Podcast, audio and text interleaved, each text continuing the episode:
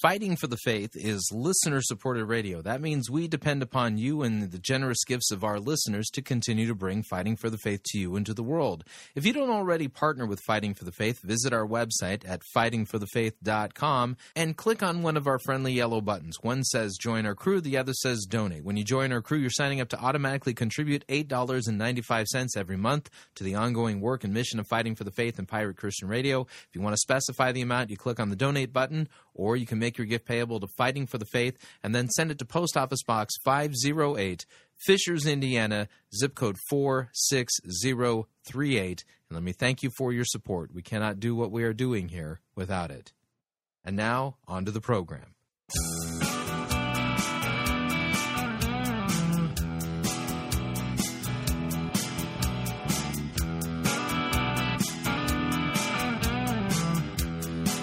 It's time for another edition of Fighting for the Faith. Thursday, March 20th, 2014. A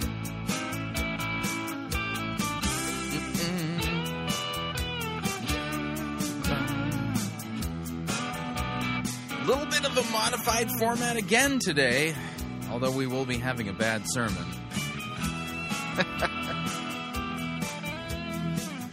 yeah, I heard the groans out there. I, I did. Maybe I'm just hearing things in my brain.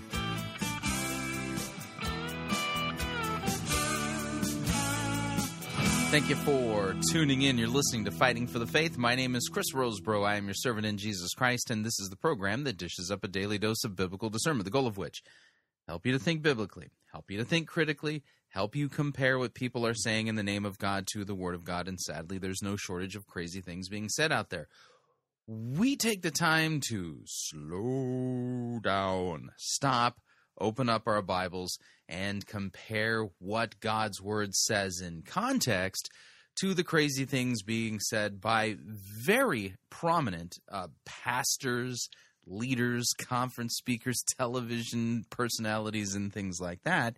And uh, unfortunately, the thing that we discover is that so many of the things said by those folks the celebrities within evangelicalism doesn't actually square with what God's word says. This is a problem. The reason this is a problem is because scripture makes it very clear that it is God's will that pastors and preachers only teach what's in accord with sound doctrine, not false doctrine. False doctrine is a lie. False doctrine is what it means to blaspheme God's name. False doctrine is a tool of the devil. False doctrine takes your eyes off of Jesus and puts it on yourself or your good works or something completely other than Jesus and could, in fact, shipwreck your faith. Not a good state for you to be in.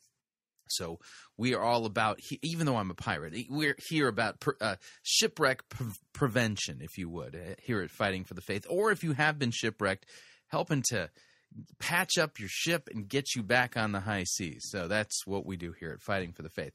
Now let's talk about what we're going to be doing on today's episode of Fighting for the Faith. A little bit of, like I said at the beginning of the program, slightly modified format today. And uh, what I mean by that is, is that uh, I will be interviewing second half of this uh, first hour uh, Brent Kuhlman from Trinity Lutheran Church in Murdock, Nebraska. Now, if you've listened to this program for any length of time, you've heard Pastor Brent Kuhlman's sermons, and I liken him to John the Baptist. This is a guy when he preaches the law, it's it's napalm. It's well, he pulls out his flamethrower and just lets it fly. And uh, the great news is, is that after that, he preaches the gospel and tells people of the forgiveness of sins won by Christ. He doesn't pull any po- punches, and he calls people to repentance.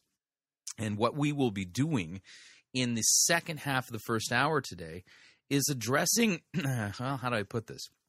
A growing issue within the Lutheran Church Missouri Synod. Now, I, I need to. Uh, let people know because this is not a secret or anything like that. But I am technically no longer in the LCMS. And you, some of you are going, what? You're what? Huh? What? what? Yeah. Okay. So uh, he, here's a, what's a going on is uh, uh, I have been colloquized uh, onto the clergy roster of the AALC. Mm-hmm. And uh, there is a tiny little congregation up on the North Dakota Minnesota border near Grand Forks, North Dakota, that has called me to be their pastor. I have accepted the call, and uh, in June, uh, I will be moving my family. All of us will be moving to uh, North Dakota, which I believe during the wintertime is actually part of the Hoth system and uh, and or American Siberia, either one of those that, that's synonymous. And uh, I will be serving this tiny congregation as their pastor. Now, you don't need to panic. There's not going to be any changes here at Fighting for the Faith and Pirate Christian Radio.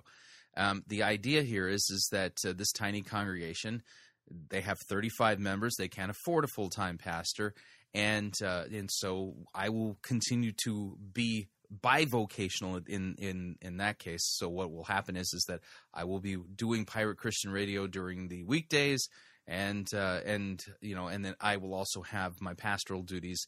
Uh, you know, part part of the time during the week, and then I'll be, I'll be preaching and doing word and sacrament ministry on Sunday. So a little bit of a change coming up for the Rosebrough family, but not a change for the Fighting for the Faith family. But anyway, so you y'all need to understand this that um, I do not have any acrimony towards the LCMS or anything like that. But um, the conversation that we're going to be having with Brent Kuhlman today, um, Brent and I are going to be discussing kind of a, a, a, if you would, an issue within the LCMS. And one of the sad things about it is is that how do I put this? Is that men like Brent Kuhlman, because the LCMS's institution hasn't formally moved to censor the person preaching and teaching the false doctrine, um, is is you know it's men like Brent Kuhlman who are stepping up and calling the man to repentance. So um, it's kind of an interesting thing. So what we're going to be doing is we're going to be interacting with a uh, journal article written by an LCMS a theologian by the name of Norman Metzler. He writes for the Daystar Journal, and we're going to be uh, interacting with the content of one of his articles from the Daystar Journal entitled uh, Marriage Policies of the LCMS. And it's a very duplicitous journal article. The reason I say it's duplicitous is because um, it's clear that uh, Norman Metzler ha- is abandoning the authority of Scripture and what it says regarding uh, homosexual marriage and same sex attraction and same sex sins. And so uh, Brent Kuhlman and I will be discussing that second half, first hour today. Um, before we get to that, though, I will be, um, well, we cover two things before we get there. One, today is the day that uh, Westboro Baptist's founder, Fred Phelps, has died. So I'm going to talk about that a little bit. And um, keep in mind, Ezekiel chapter 18 makes it clear that the Lord does not delight in the death of the wicked. And so I, I, want to temper what I'm saying with that particular passage. So we'll, we'll cover that. We have a Joel Osteen update that we're going to get to. Uh, you know, in fact, we're probably going to start with the Joel Osteen update and then go to the Westboro Baptist um, story, take a break, and then uh, do our interview, uh, do my interview with uh, Brent Kuhlman. And then in hour number two, we're going to head to Omaha, Nebraska. And um, yeah, um, we're going to be heading to Omaha, Nebraska to Stonebridge Christian Church. And thankfully, we will not be listening to um, a sermon by their preaching intern Taylor there, uh, but we will be listening to a sermon from their game show sermon series entitled Deal or No Deal, and I will be uh, reviewing that. And uh, what the reason I chose this particular sermon from the sermon series is because it has kind of a common it's a common way of mistreating the story of Jacob, Esau, and the whole birthright thing and and the deception that was involved in in in Jacob receiving uh, uh, Isaac's blessing. Now, what if I told you, and I'll, I'll kind of throw it out here, right? You know, right now, what if I told you that the story of Jacob, Esau, and the and Isaac giving his blessing is not about family dysfunction, and it's not about parents playing favorites.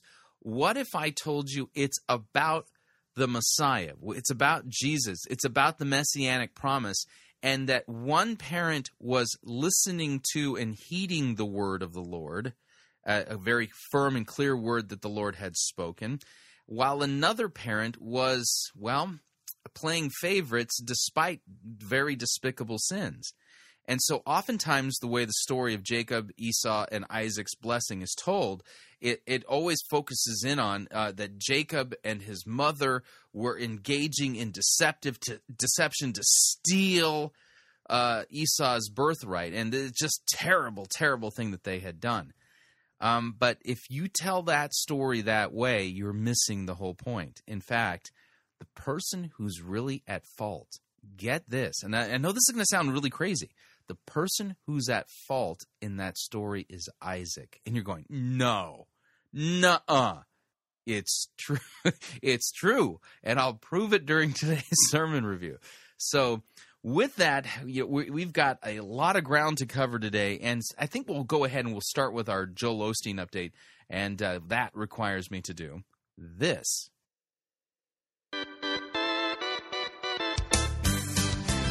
When I'm feeling lonely, sad as I can be, all by myself, an uncharted island in an endless sea. What makes me happy fills me up with glee.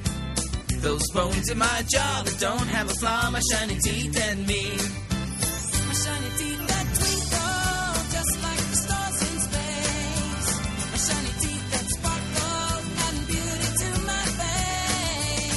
Shiny teeth that glisten just like the Christmas tree. You know they walk a mile just to see me smile. Woo!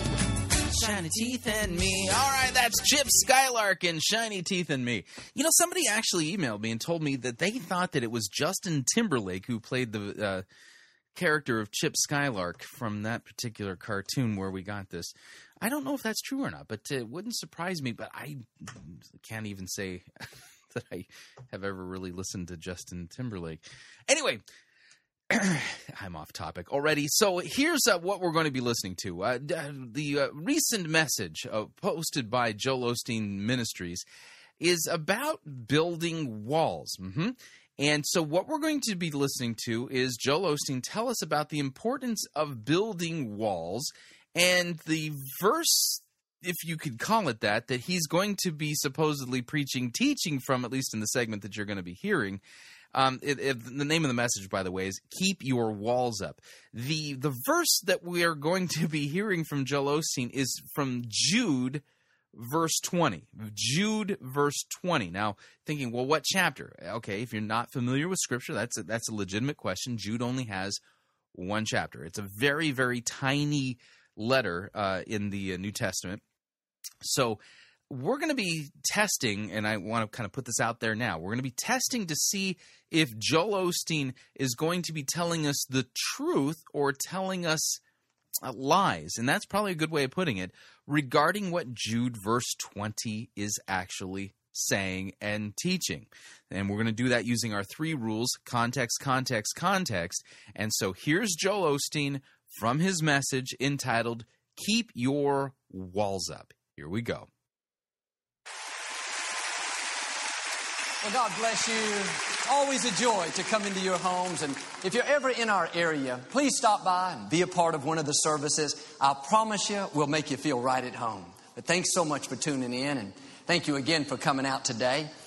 I like to start with something funny. And I heard about this man. He was sitting on an airplane next to a beautiful single lady. They struck up a conversation and he asked her what kind of men she liked. She said, Well, I like Native American Indian men with their high cheekbones and their golden tan skin. Plus, I like Jewish men. They're so brilliant and successful. And then I like good old boys from the South with their long southern drawl. What's your name? He said, My name is Geronimo Bernstein, but my friends call me Bubba. Hold up your Bible, say it like you mean it. This is my Bible. I am what it says I am. I have what it says I have. I can do what it says I can do. Today I will be taught the Word of God. No, you won't. At least not from Joel. I boldly confess my mind is alert, my heart is receptive. I will never be the same. In Jesus' name, God bless you. I want to talk to you today about keeping your walls up. Mm-hmm. Really? Uh, you want to talk to me about keeping my walls up? Okay. Um, I don't own a wall. I, I, I rent a house, so I don't have any walls. And I agree that you know the CTCRs in our neighborhood, if I did have a wall, would require me to keep my wall up. It's easy to go through life letting everything get on the inside, offended by what somebody said, worried about a problem at work, upset because of a negative report. We can't stop all these things from happening. The key is to have walls built up. Uh huh. So we can't keep negative things from happening to us. So the key is keeping walls built up. By the way, again, the verse he's going to be going to Jude, verse twenty. Jude, verse twenty. so we don't allow everything in. The scripture says to build yourself up. Mhm. That's the verse right there. Jude, verse 20. It- It's right there on the television screen. The scripture says to build yourself up. Now, what does Joel Osteen say that this means? One translation says to edify yourself. Uh, okay, so. okay, the absurdity of this. I'm having a problem dealing with the absurdity here because we're not getting a sentence, okay? I mean, Bible twisting has now come down to we're getting three words. Build uh, build up yourself. Uh-huh. There you go. There's your bible teaching for today. Jude verse 20 build yourself up. There you go. Da da da da da da and I, I, do you really think for a second that if Joel Osteen is going to give you three words, he's not even going to give you a sentence, three words from the New Testament that you're going to actually be taught what it really says. Let's let him spin this out just a little bit, and then we'll apply our three sound rules for biblical exegesis, and they, those are context, context, context, to see if Jude verse 20 is all about what he says it's about. So, okay, Joel, all right, you've given me three words from the book of Jude, and they are build yourself up. Got it? And what does that supposedly mean? The word edify is where we get the word edifice, meaning building. This is saying if you're going to stay encouraged, if you're going to enjoy your life, you have to build up these walls to where you don't allow the negative, the offense, the worry, the frustration into your spirit person. Uh huh. So, Jude verse 20 is all about building up the walls in your life, in your spirit person, so that you don't experience upset. Okay, now let's test this. All right, if you have your Bible, flip on over to the book of Jude. And since the book of Jude is really only, you know, one chapter, let's read the whole thing. So we'll grab the context. And what I'm going to do is I am not going to tell you when I get to verse 20. There are 25 verses in this letter. That's it. And I'll read the whole thing and see if you can spot the part where Jude talks about the importance of building up a wall in your spirit person so that you don't experience upset. Pay close close attention because you may not hear it if you're not if you don't know what to look for. But uh, here we go. Jude verse 1. Jude, a servant of Jesus Christ and the brother of James, to those who are called, beloved in God the Father and kept for Jesus Christ. May mercy, peace, and love be multiplied to you. Beloved, although I was eager to write to you about our common salvation, I found it necessary to write appealing to you to contend or fight for the faith that was once and for all delivered to the saints. For certain people have crept in unnoticed, who long ago were destined for this condemnation. They are ungodly people who pervert the grace of our God into sensuality and deny our only Master and Lord Jesus Christ. Now, I want to remind you, although you once fully knew it, that Jesus, who saved a people out of the land of Egypt, afterwards destroyed those who did not believe. And the angels who did not stay within their own position of authority but left their proper dwelling, he has kept in eternal chains under gloomy darkness until the judgment of the great day. Just as Sodom and Gomorrah and the surrounding cities, which likewise indulged in sexual immorality and pursued unnatural desire, serve as an example by undergoing a punishment of eternal fire. Yet, in like manner, These people also, relying on their dreams, they defile the flesh, they reject authority, and they blaspheme the glorious ones. But when the archangel Michael, contending with the devil, was disputing about the body of Moses, he did not presume to pronounce a blasphemous judgment, but said, The Lord rebuke you.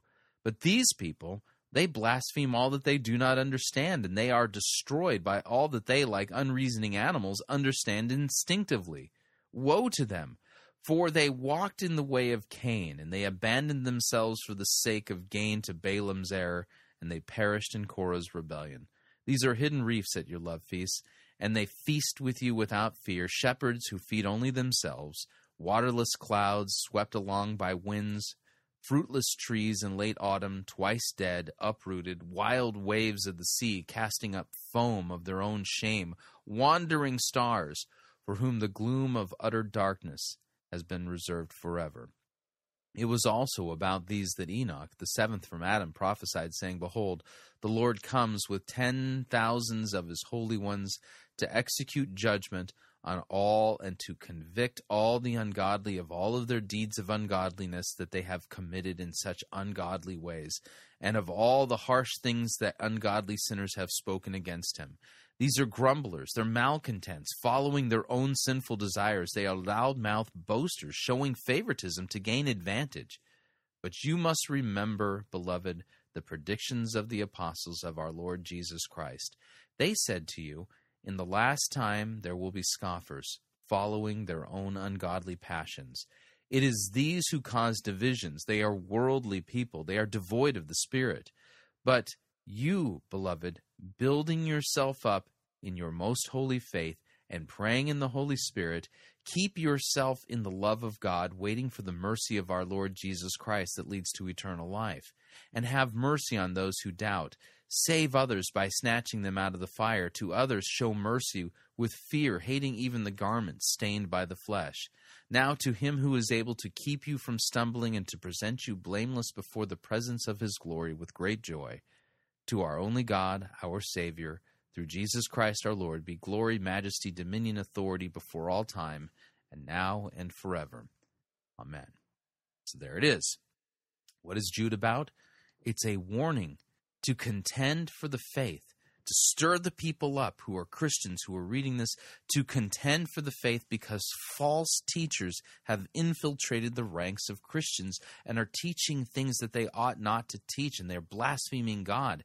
And Jude describes them as waterless rain clouds. hmm uh, trees, you know, fruit bearing trees that don't have any fruit on them in the autumn when they should be uh, producing a harvest. They are worldly people who are devoid of the Spirit. Now, did you see anything in there about the all important?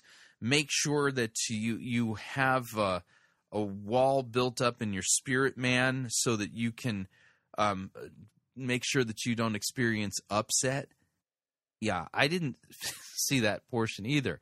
Now let me do let me do this. I'm going to back up the uh, the video just a smidge of Joel Osteen so that we can hear him in context say what it is yeah, again what we're what Jude verse 20 is supposedly teaching so that you can hear that he's completely missed the point.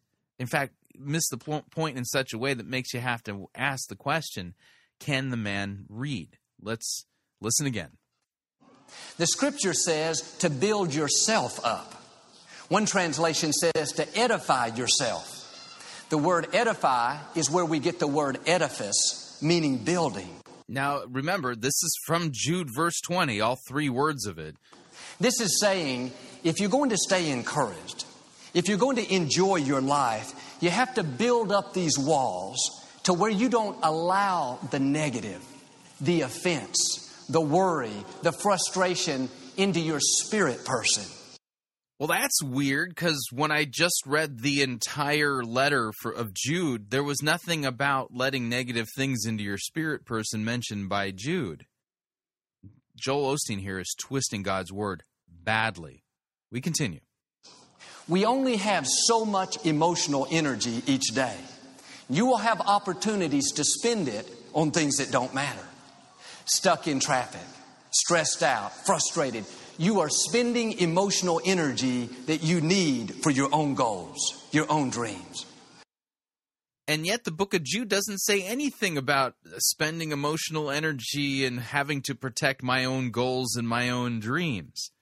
I mean, how how is it possible for a man who claims to be a Christian pastor to so badly twist God's word and not have pangs of guilt come over his conscience because of the evil that he's engaging in? I mean, this is ridiculous. Or upset about what somebody said about you. Thinking about how you're going to pay them back. Calling a friend, can you believe they said that?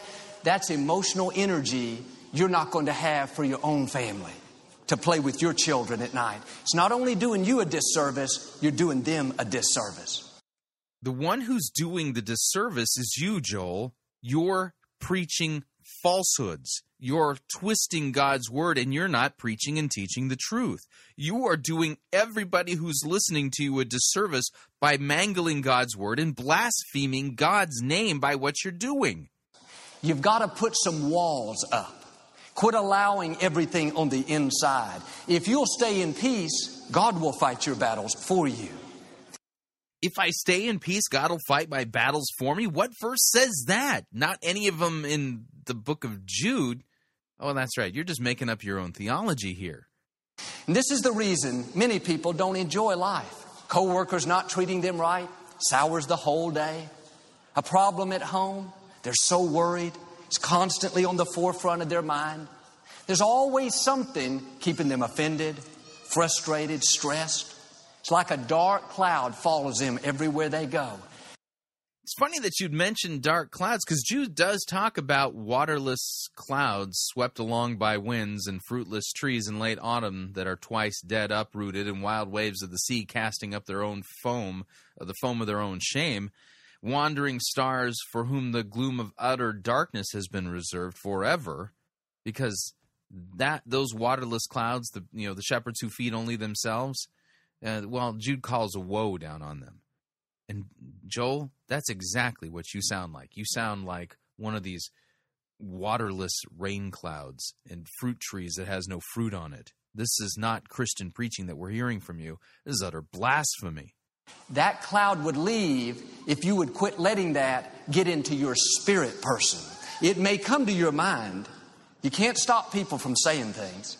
You can't prevent all the negative, but you don't have to allow that to get into your spirit. You can dismiss it and say, you know what? I'm not dwelling on it. Well, there's an idea. I think I'll just dismiss you, Joel, and not dwell on you anymore, at least for this episode of Fighting for the Faith. Moving along. From the Christian Post, the headline reads Westboro Baptist Church founder and civil rights attorney Fred Phelps dies.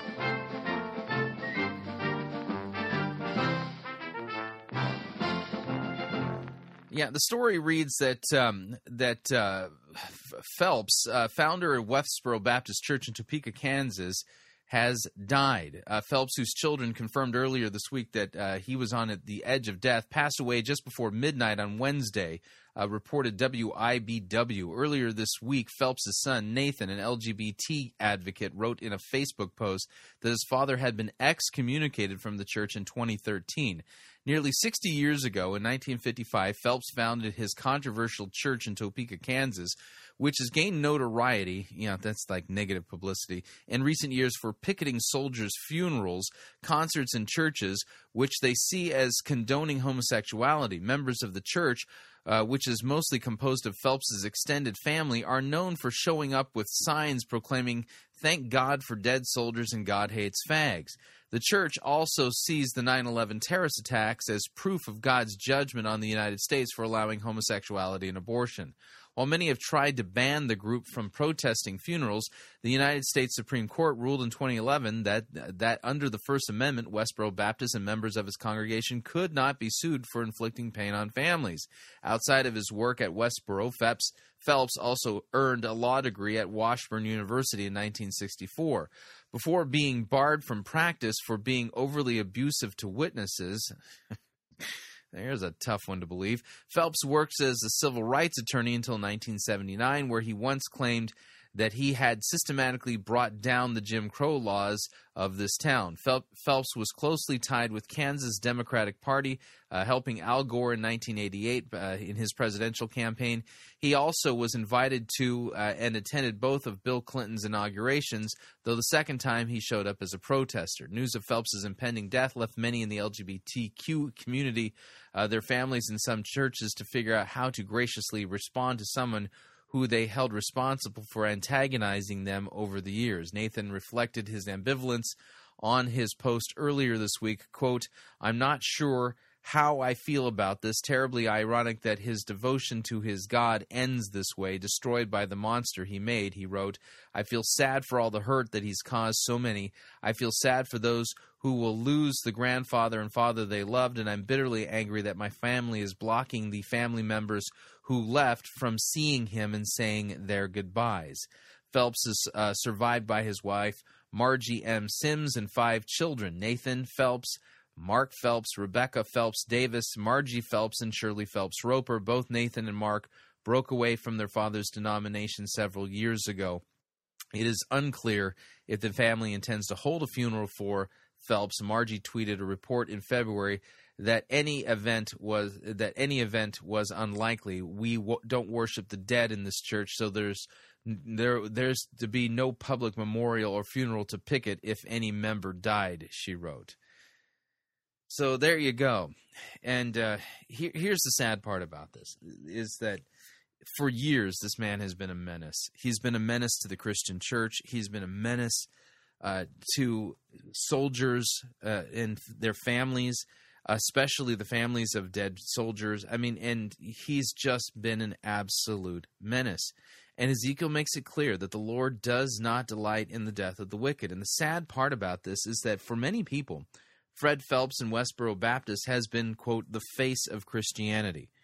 And at this point, it's it's it's very sad and tragic. And our, our, our hopes and prayers would be that prior to his death, he repented, because this is a man who, rather than preaching the good news, and what is the good news? That Christ died for our sins. That God so loved the world that He gave His only begotten Son, that whoever believes in him should not perish but have eternal life. Rather than preaching the grace and mercy and forgiveness of God won by Christ on the cross, um, he's become synonymous, Fred Phelps has become synonymous with a message whose, which by its own admission is all about hate. And that shows, well, a terrible twisting of God's word uh, and and a preaching, a false preaching of God that turns God into a monster. And the sad part about all of this is that Christ bled and died for Fred Phelps's sins.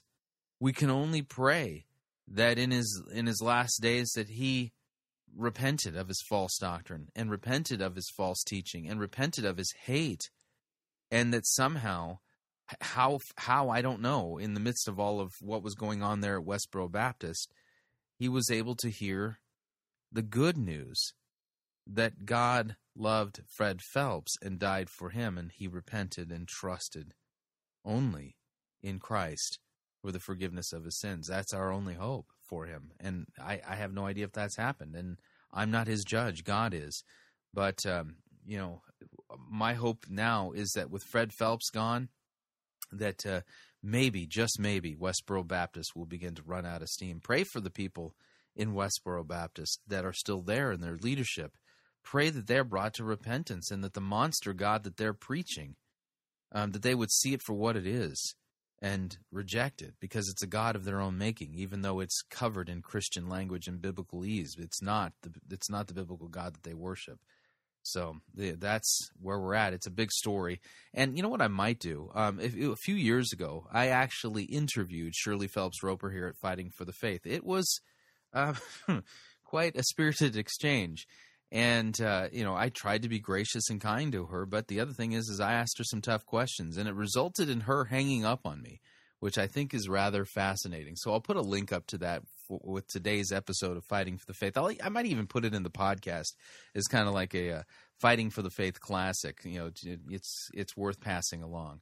All right, we are up on our first break. If you'd like to email me regarding anything you've heard on this edition or any previous editions of Fighting for the Faith, you can do so. My email address is talkback at fightingforthefaith.com, or you can subscribe on Facebook, facebook.com forward slash Pirate Christian, or follow me on Twitter. My name there at Pirate Christian. Quick break when we come back.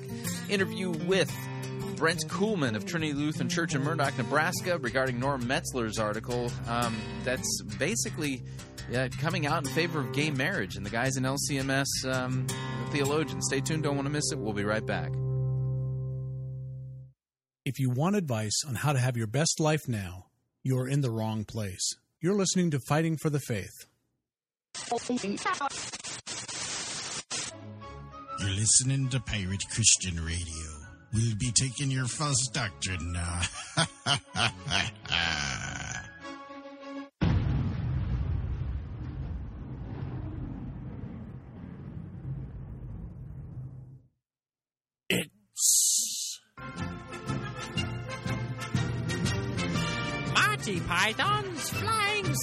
Church.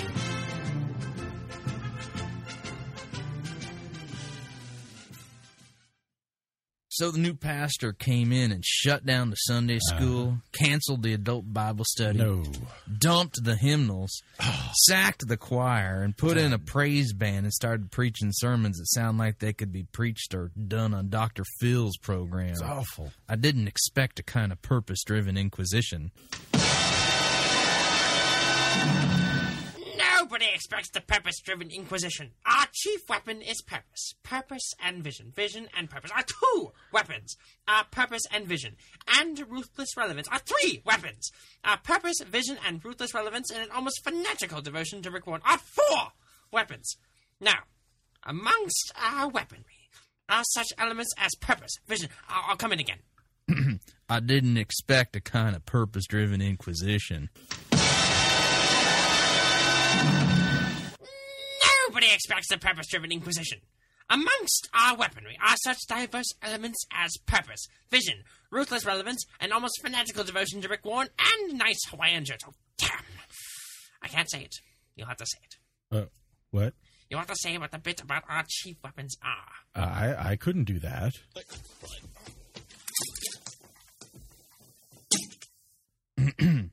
I didn't expect a kind of purpose driven inquisition.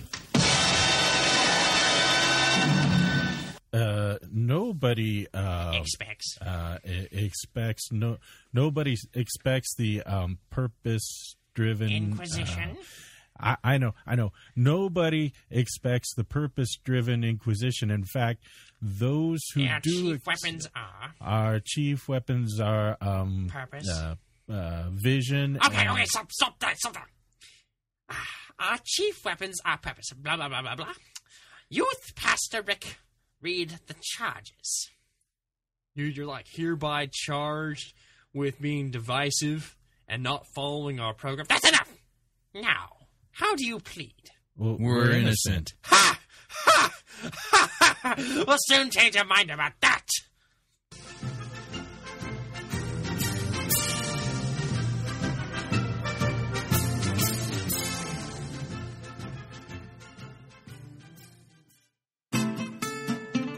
Don't pay more for travel than you need to.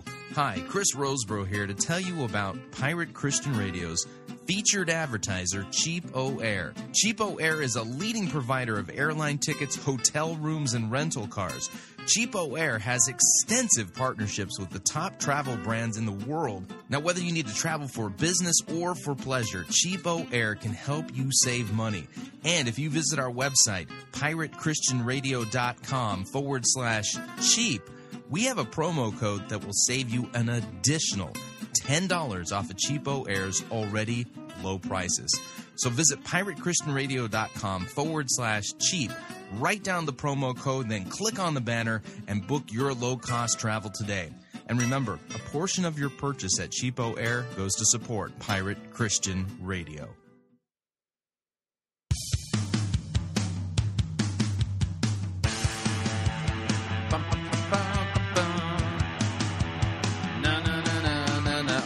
Back.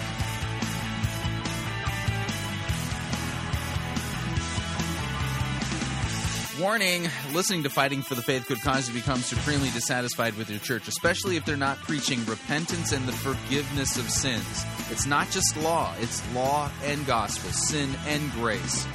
Just a reminder Fighting for the Faith is listener supported radio. That means we depend upon you and your generous gifts, financial contributions in order to continue to bring Fighting for the Faith to you into the world. And you can partner with us by visiting our website, fightingforthefaith.com. When you get there, you'll see our two friendly yellow buttons.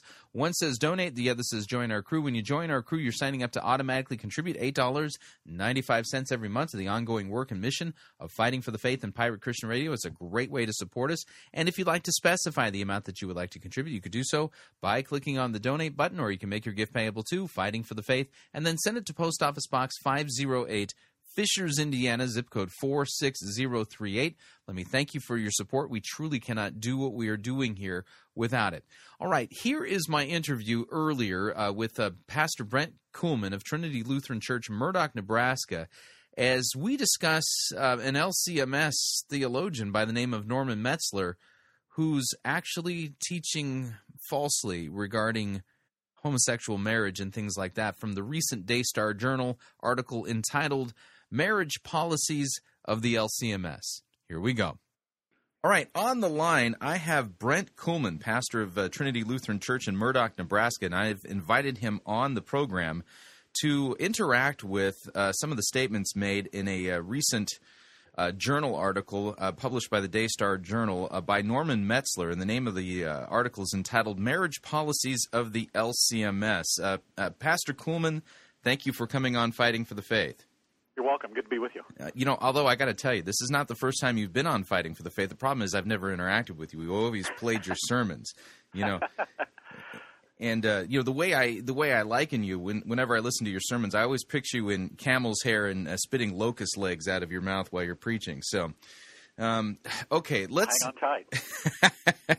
All right, so this uh, Daystar Journal article, um, Marriage Policies of the LCMS, I was very, very discouraged to see an LCMS theologian uh, take the tack that he's taken and uh, really kind of op- you know opening up the door for the possibility that guys in the LCMS would um, let's just say warm up to the idea of gay marriage and, and in particular partway through his article, he makes this statement, and I and I want to interact with you on this.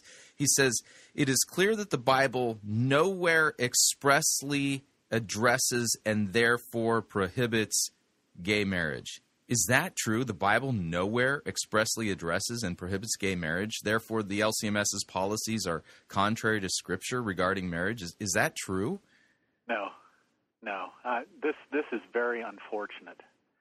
Um, the Bible clearly clearly teaches what marriage is and who it's for.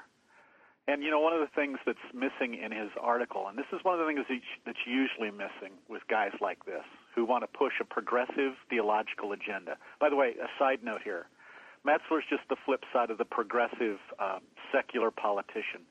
Uh, there, we have these kind of same people, theologically speaking, in the church, whether it's the Missouri Synod, the Presbyterian, the Episcopalian, Roman Catholic, whatever. He's the flip side of the secular progressives who try to bring about a utopian, to use our language, kingdom of God on the earth. Mm-hmm. Now that's a whole other story. But let's, the Bible does does speak to this issue. For example, uh, Lutherans always go to mandate and institution passages when they want to find out what's going on with certain topics, and this is one of them: marriage, what it is, and who it's for. And there are mandate and institution passages. It's very clear. Genesis one, for example, uh, verse 27: God created man in His own image. In the image of God, He created him, male and female. He created them. Now, notice in the context of creating male and female, verse 28, he blesses them and he says to them, the male and the female, be fruitful and increase in number, etc. And then in chapter 2, uh, in Genesis here, when uh, God parades all the animals in front of Adam and they've all got their mate and he names them, but you know Adam doesn't have one. So what does God do? He says, "Well, it's not good for the man to be alone. I'm going to make a helper suitable for him." Now let's find out what uh, kind of helper he makes. Is it another man? Not hardly. So I'm going to skip ahead to verse uh, oh the end of verse 20. For Adam no suitable helper was found. So the Lord God causes the man to fall into a deep sleep, While he sleeps, he takes one of the man's ribs, closes up the place with flesh, and then the Lord God made a woman from the rib he had taken out of the man, brought her to the man, and said, and, and the man says, This is now bone of my bones, flesh of my flesh. She shall be called woman, for she was taken out of man. And then the comment, and I'm, I'll just use the, this word for lack of better terminology, the editorial comment to explain what's just happened. Verse 24. For this reason, in other words, what God has just done, for this reason, a man will leave his father and mother and be united to his, are you listening, folks? His wife. And they will become one flesh. These are the mandate and institution passages of holy marriage what it is and who it's for. And Metzler just skips over this. He doesn't even mention this in the article. And so when you don't start with the mandate and institution passages, well, then anything goes. Right. And it's interesting, too, Jesus references this in Matthew 19 when uh, uh, the experts in God's Word want to find a loophole. And, uh, you know, in Jesus' day, you could divorce your wife for any reason at all, including burning the wife burning your toast. So, you know, can we divorce our wife for any reason, they ask? And Jesus, what's he do? He's, I'll paraphrase in Matthew 19. He says, Haven't you read your Bibles? It was not so in the beginning. And then he quotes exactly what I just quoted from Genesis, in particular, verse 24. And then he says, What God has joined together, a man should never separate. Mm-hmm. So again, I want to repeat this. Lutherans always begin with mandate and institution passages. And guess what? Marriage has it. I just quoted them. Hmm. Okay, so he's not starting at the uh, the beginning where it should be, and uh, and is as a result of it, he's off topic, so to speak. Now, I I also find it interesting, you know, in my study of the biblical languages, when we uh, take a look at Genesis uh, chapter two, verse eighteen, where it says uh, that it is not good that the man should be alone. I will make for him a helper uh, fit for him. That the uh, the Hebrew word there, ezer, it's not just talking about a he, uh, you know, a helper in the sense that you know, hey, I'm looking for you know some kind of a you know house person to come and be a servant. Uh, the uh, the Hebrew word there actually uh, means opposite or counter uh, or, or counterpart or something corresponding to him. It's you almost kind of look at you know it, the the uh, the Hebrew word is there there is talking about. Um, you know, like a, two jigsaw puzzles that fit together. They're they're they're counterparts that lock together. That's the, what the Hebrew word means there. And uh, I, yeah, I don't see any way around it. Just you know, just from the creation itself, uh, a, a suitable counterpart would never be another man for me. It's it would Correct. be it would be a woman. Um, Correct. so Correct. you know, I mean, I, I don't understand how somebody who's supposed to be a Lutheran theologian, who's uh, been taught by you know LCMS institutions on how to do hermeneutics and rightly handle God's word, could possibly uh, come up with you know, the statements that he's made. And uh, and believe that what he's telling people is honestly the truth regarding what Scripture says. Something seems to be very off here. Now, the other question I would, I would, you know, in light of this, is uh, when we talk, you know, in in Romans, in the book of Romans, where it talks about our descent into sin, you know, as a result of our rejecting the truth regarding God, um, it addresses the issue of uh, of lust and passion toward uh, somebody of the opposite sex, and it doesn't actually uh, speak favorably of it. It speaks unfavorably of it. Let me read the passage. Um, uh, in, it'll take a, a little bit of time here, but this is from the ESV. For the wrath of God is revealed from heaven against all ungodliness and unrighteousness of men who by their unrighteousness suppress the truth. For what can be known about God is plain to them, because God has shown it to them. For his invisible attributes, namely his eternal power, his divine nature, have been clearly perceived ever since the creation of the world in the things that have been made, so that men are without excuse. For although they knew God, they did not honor him as God or give thanks to him, but they became futile in their thinking, and their foolish hearts were darkened. Claiming to be wise, they became fools, and they exchanged the glory of the immortal God for images resembling mortal man and birds and animals and creeping things. Therefore, so when we get to verse 24, because they've rejected God, um, therefore, God gave them up in the lusts of their hearts to the dishonoring of their bodies among themselves, because they exchanged the truth of God for a lie and worshipped and served the creature rather than the Creator who is forever blessed. For this reason, God gave them up to dishonorable passions. Uh, for their women exchanged natural relations with those that are contrary to nature, and men likewise gave up natural relations with women and were consumed with passion for one another, men committing shameless acts with men and receiving in themselves the due penalty for their error.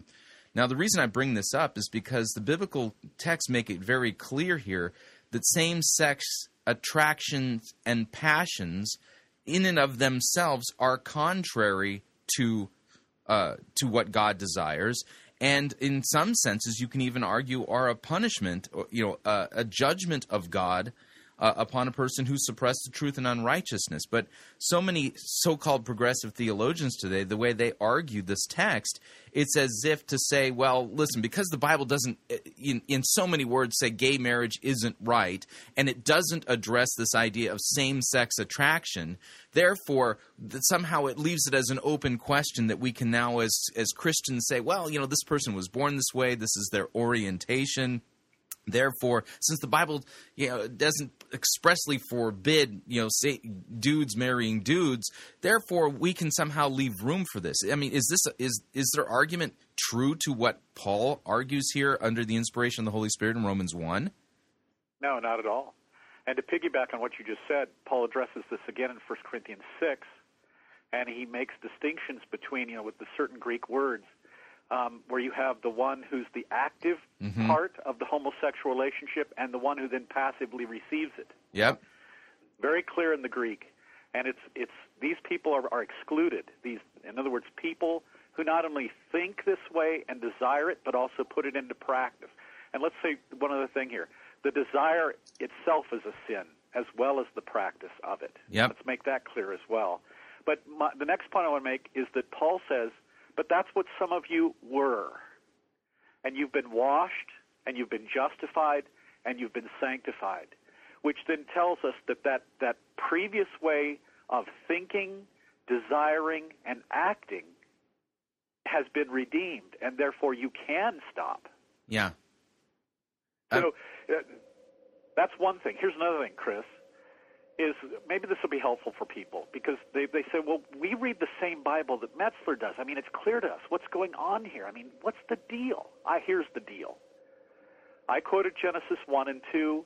We've looked a little bit at Romans one. I've just referenced 1 Corinthians six, etc. You can also reference Ephesians five, where Christ has a bride, his church, whom he's holied and washed and made, you know, clean and cleansed. And again, that's a male-female relationship. Mm-hmm. Why would a Metzler say, well, that doesn't address homosexual marriage? Well, here's why. Because Metzler has better words. I'm going to repeat this. He has better words than the Lord's words. Wow. And that is exceptionally dangerous. And in fact, let me put it to you this way uh, this is the same thing that we encounter in Genesis 3. Metzler is pulling off. Uh, well, let, let me. I'm going to be as blunt as I can. He is he is being used as an instrument of Satan, Yep. putting before us the same temptation in the garden. Did God really say? And Met- Metzler is saying, no, he really didn't. This is something that needs to be deconstructed so that we can we can just simply accept people as they are. Now, I want to, I say that, that language on purpose. Accept them as they are. When you when you run with that fundamental premise, and in particular with this topic, homosexuality, homosexual marriage, etc., that the church needs to accept these people as they are, and by doing so, we're winsome and loving and missional. Guess who's the odd man out in all of this? Well, anybody who's preaching law and gospel, sin and grace, repentance and the forgiveness of sins is automatically ruled out. Right. And more importantly, Jesus Yep. as the Savior of sinners. So, what Metzler's doing here when he says that the Bible nowhere expressly addresses and therefore prohibits gay marriage, and by, by implication, therefore it's all right, he then excludes sinners from Jesus who is the Savior of sinners. And so, what's church all about? Well, it isn't about confessing sin, and it isn't about receiving the forgiveness of sins for this particular sin. And so, when I ask the question, who's the odd man out? It's not just the sinner, but it's Jesus. And so then, Jesus, with all this talk about being winsome and loving and accepting people as they are, guess what? The church purposely excludes Jesus from his sinners. This is the huge tragedy here. Yeah, and uh, sinners disconnected from Jesus spend eternity in hell. So we haven't actually been winsomely loving them. We've been winsomely sending them to hell. Is what it basically right. boils down to. Now, I I want to push something on the theology here. When we talk about absolution, when we talk about hearing that your sins are forgiven, that they are no longer on your shoulders, they were placed on Christ's shoulders, and He bled and died for them. Um, one of the things that uh, w- you know, I, oftentimes I'll get crit- criticisms uh, of the law gospel distinctive, you know, from people who are not familiar with it, and they'll they'll accuse me as a Lutheran of being some kind of closet antinomian or something like that. But when we talk about hearing the absolution, it's it's it's more than just being set free from the guilt of sin itself because Paul in Romans 6 really actually drives down to the core of the issue and basically says if you're baptized and you're in Christ your sins have been washed away. You have been set free from slavery to sin itself and that we through the power of the spirit and the and the new man that is in us have now eh, some ability to begin to walk in freedom from slavery to sin. But what these guys are doing are basically saying, listen, it's not a big deal. You know, God loves you just the way you are. And, you know, and he's just going to wink at it anyway. I mean, Christ died on the cross. So wink, wink, just do whatever you want. It's no big problem. Is that a proper understanding of law and gospel, sin and grace, repentance, and the forgiveness of sins? No, that's why Paul had to address this. And, he, and, he, and let me add to what you said from Romans 6. Paul says that you've died. Right. you've died to all that in, in, in baptism into Christ's death. And so, therefore, uh, you've been raised to live a new life. And then that's why he says later on in the chapter do not offer the parts of your body to sinful desires. And so, the baptismal life, whether it's the, the, the sin of homosexuality, or maybe it's the sin of adultery, or maybe it's the sin of, uh, of not praying, maybe it's the sin of uh, uh, whatever you name the sin, Coveting, The slandering. Yeah. You know. yeah, the Christian ba- battles this symbol. This is Romans seven, the symbol that we are. There's two two things that go on, or there are two eons in which we live, according to Romans six, Romans seven. We have the old eon of sin and and uh, our sinful nature, and then the new eon, which is Christ, into which we've been baptized, the one who died for sinners. Right. And so there's this constant battle. So again, uh, what we teach is do you have homosexual desires? That is not God pleasing if you do. I'm here to tell you that. You need to stop that. Okay? And and see this is another thing. The word then has the has the power to to, to kill in that sense. This is- Right. This is what law preaching has to do. The sinner has to be put to death so that the sinner will finally, hopefully, say, uh, with the Holy Spirit filled word that's been preached in their ears, You're right, Pastor. I have sinned in this matter. Now, and then, then the pastor say, What do you want from God then? Oh, I want to be forgiven. Now, hear his forgiveness. Now, does that mean that the desires are going to cease? Uh, and maybe the practices are going to cease immediately? Not necessarily. Why? Because this is the Christian battle. Yep. Okay? And well, we're we're just simply calling things what they are. This is what a theologian of the cross does. We we say what things are. Metzler doesn't want to do that, and thus he's got better words than the Lord's words. And bottom line, pick, go, backing up a little bit, I want to say something. This is God withinism. Yeah. That's what we're dealing with here. When somebody says, "Well, I've got better words than the Lord's," and what, and then you have to ask, "Well, which are your words?" And then he has to quote sociologists and other uh, soft science stuff. Oh well, then that's not the Lord's word; it's somebody else's or your own. And this is what the Reformation identified as enthusiasm, literally God withinism, en theos. And this is the old sin of Genesis 3 that we're dealing with here. So, you know, these guys need to be told, you need to repent of this. Metzler, I'm talking about, and mm-hmm. his ilk. Right. They need to be called to repentance on this. Yeah. And be flat out told you're absolutely wrong, and you're doing just the opposite of what you intend to do. Well, at least what Here's he's. another thing I want to mention, if I could. Sure, go ahead. Do you, do you, do you remember the, the woman Margaret Mead, the anthropologist? No, I was never really into anthropology. Well, Aunt Margaret Mead grew up in the Midwest as an Episcopalian. Then she went to the uh, the college. It was the Women's College at Columbia University, and there in New York, she saw things that she had never seen before. I'm talking about all kinds of deviant sexual activity. You name it, she saw it. Now, she she became captivated by this. And one of the things that she, her lifelong project, both professionally and personally, became this is I'm going to make sure that what I was taught as an Episcopalian is eliminated. Why? Because that's too restrictive. It doesn't give me freedom. Now, what did she grow up with? what we just quoted from Genesis 1 Right. and Genesis 2, etc. So, Margaret Mead's entire professional and personal life then became one thing. And I'll put it this way, and I hope this is helpful to eliminate or to do away with God's word or God's law, its mandate and institution here on holy marriage. Now, the, what did she try to use to eliminate God's clear word in Genesis 1 and 2, etc.? Her own words Right. her own words. And the other thing too is there's only there's only one person in the universe who can do away with the law properly. And who's that? Jesus. Yeah, that's right.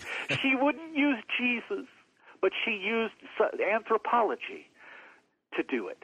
And of course, theologically speaking, she failed to help people and edify them. Instead, she enslaved them all the more, and that's the Romans one. Right. And see, that's the whole point is that if we're going to talk about the real biblical categories of slavery and freedom, which is a constant theme throughout Scripture, it, you know, people talk about the ability to participate unfettered in sexual deviancy as freedom, and they want to be unfettered by God's law. But that, according to Scripture, is not freedom. That is ultimate bondage and slavery, so much so that on the last day that you don't even you know you're you're tossed into the lake of fire. It- This is this is you know, that so you're in bondage and slavery forever. Then you know you're not set free. Whereas God's law, and this is you know an aspect of it that a lot of people, especially Lutherans, get a little bit squirrely with, is described as the law of perfect freedom. You want to know what freedom looks like? It looks like being faithful and loving to your opposite sex spouse. That's freedom. That's not slavery. Freedom is telling the truth about your neighbor. Slandering and lying about your neighbor is bondage and slavery. And so what happens is people don't think in the biblical terms of slavery and freedom, and they come up with a, a society that has become licentious and deviant in its sexual behavior, and they want the freedom to participate in those things without a guilty conscience, not knowing that what they're doing is searing their conscience and, in ba- and basically enslaving themselves to the worst kind of sin. And, and ultimately, the devil then becomes and stays and continues to be their tyrannical master, and they're not really free. That's right. Uh, you mentioned conscience. This is very important. The guilty conscience always tries to do one thing, and it does it 24 7, 365 as the sinner. It's going to justify itself before other people, before the world, and before God.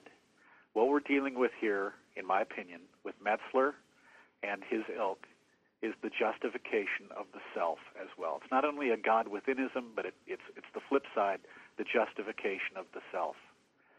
Um, that's what a God withinner does, and we have to, we have to just simply say, knock it off. Right. It, it's time to die to this. You, you, this is not what the Word of God teaches, and we ha- we have a word from the Lord on this. And if you're if you if you're living in a non God pleasing way, it's time to repent, and it's time to believe the good news that Jesus died for you, the sinner. Yep. We we we we we're all about we're all about preaching Christ who died for sinners and all sin. You name it. He died for it. Yep. Again, proper distinction in all of this. Right. But if you're basically telling somebody, listen, you know, you're you're fine just the way you are, then you're cutting them off from the forgiveness that's offered in Christ through his his blood on the, shed on the cross for the forgiveness of that sin. The person is That's no right. That's why right, they're not penitent coming to Jesus to be forgiven. They're just basically told the false truth that oh, Jesus is fine with that, don't worry about it. And this is why, generally speaking, the Missouri Synod is looked upon as the unwelcoming place. And all the progressive theologians and the progressive churches are they call themselves the welcoming place. I mean, Missouri, generally speaking, still, still, despite all of her warts, Missouri still says that sin is sin. You need to repent of it, and you need to believe that Jesus died for, for you, the sinner, and your sin. That's that's the difference here, and this is what we'd like Metzler to say. Right. So ultimately, you want you your, your hope and prayer for Metzler is is that uh, he repents of his enthusiasm and offering us a word contrary to Scripture, Yes. contrary to the Lord's word. Understand that he's played the role of the serpent in saying, "Did God really say?" And ultimately, he needs to repent and to be forgiven for his enthusiasm and his other words that are contrary to God's word, so that he is no, in, not in bondage to his false doctrine and enthusiasm. That's what you're basically That's right. calling for. Um, That's right. And That's right. and what if he persists in his uh, in his enthusiasm and his alternate words? What what's to be done with somebody like this who is a kind of a high profile uh, theologian within the LCMS? Uh, keep going after him. Keep talking to him. All right. Let the conversation continue. Uh, and and you know, depending on you know, you take each situation on its own. And hypothetically speaking, let's just assume he he won't listen to a call to repent. All right.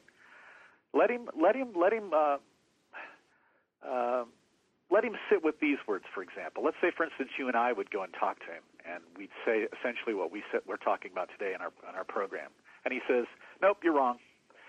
We could say, "Well, brother, we're here to tell you that you're wrong, and you'd better repent of this because if you don't, it's not going to go well with you. Now, we'd like to talk to you again, so we're going to be back." Mhm.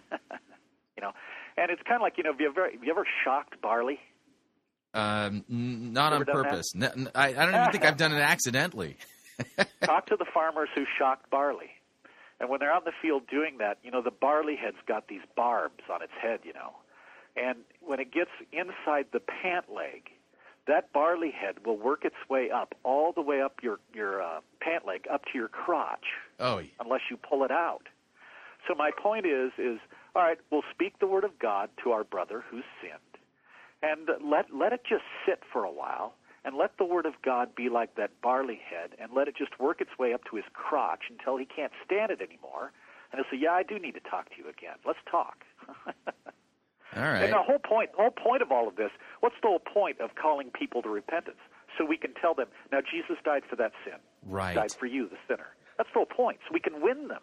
Right. Matthew 18. It's not about saying neener neener neener. I was right and you're wrong. It, it's that's a lot of people think that's what. it So this is not about just because you you're just an arrogant person because you you, you know you you study the, God's word and so you have head knowledge versus heart knowledge and and you don't understand the, the true heart of, of God and stuff like this and, and you're just an arrogant gunky head who who feels like he has to tell everybody uh, that he's better than uh, uh, you know than everybody else. That's not what this is about.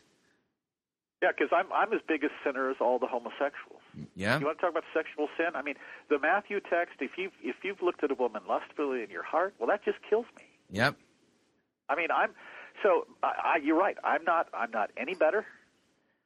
But the point is is that when we deal with people who've sinned, that we we give them the high pastoral care of saying, brother, this is not right. This is not God pleasing. Whether it's a Metzler or if it's a homosexual who has desires, or whether it's a couple a homosexual couple who've received a marriage, if you will, quote marriage, and we we call them to repentance, which is confess your sin and believe that Jesus died for you, the sinner. Right. And then and then let the Holy Spirit let that word of gospel bear fruit in people's lives. Right. Remember, Paul says in Galatians, there is no law with with regard to the fruit of the Spirit.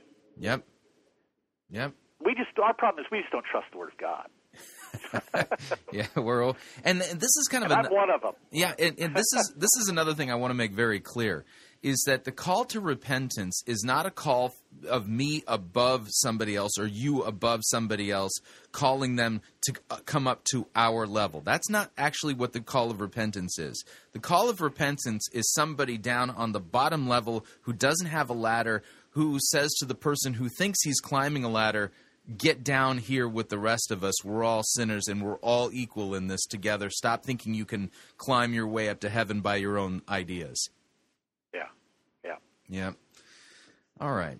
So, all right. The name again of the article is uh, "The Marriage Policies of the LCMS," and um, and uh, I, Pastor Kuhlman, I appreciate you taking the co- time to come on Fighting for the Faith to discuss this, and uh, we will pray that uh, Metzler and uh, the theologians of Daystar will uh, hear your call to repentance and hear God's law, accusing them of their false doctrine and their deconstructing words uh, akin to the serpent, and that they will repent and uh, and be forgiven for uh, for this uh, these blatantly false words that they've said in the name of God, which is ultimately a blasphemy uh, in using God's name to teach something contrary to what He's actually said.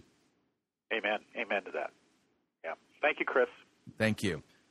So, what'd you think? Love to get your feedback. If you'd like to email me regarding anything you've heard on this edition or any previous editions of Fighting for the Faith, you can do so. My email address is talkback at fightingforthefaith.com, or you can subscribe on Facebook, facebook.com forward slash Pirate Christian, or follow me on Twitter. My name there, at Pirate Christian. Quick break. When we come back, sermon review. Uh, basically, a sermon about Jacob, Esau, and Isaac and that whole stealing of the blessing thing. Believe me when I tell you, it's not what you think it's about. Stay tuned. We'll be right back. God doesn't need your good works, your neighbor needs them. You're listening to Fighting for the Faith. Pirate Christian Radio Theater presents Death of a Salesman. Are ye a salesman? Why, yes, I am. Uh, Can I interest you in some.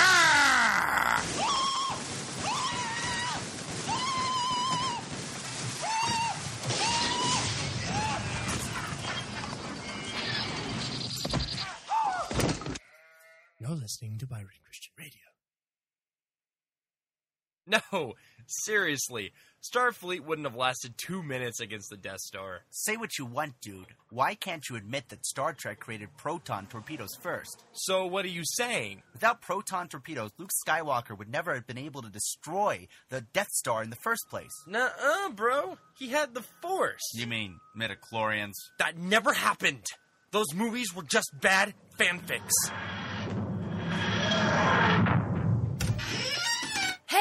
Have you two seen any Daleks around here? Uh, no. That's funny. We just picked up a distress signal and decided to check it out. Well, we haven't seen any.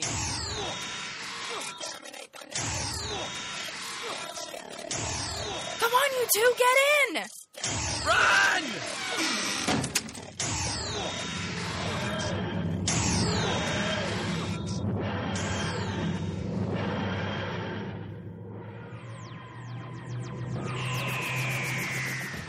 Never fear, nerds of the world. It doesn't matter whether you're into Star Wars, Star Trek, or Doctor Who. ThinkGeek has something for almost every fandom around. Celebrate your love of all things nerdy by going to www.piratechristianradio.com forward slash geek. And by clicking on the ad banner, a portion of your purchase will go to supporting Fighting for the Faith and Pirate Christian Radio.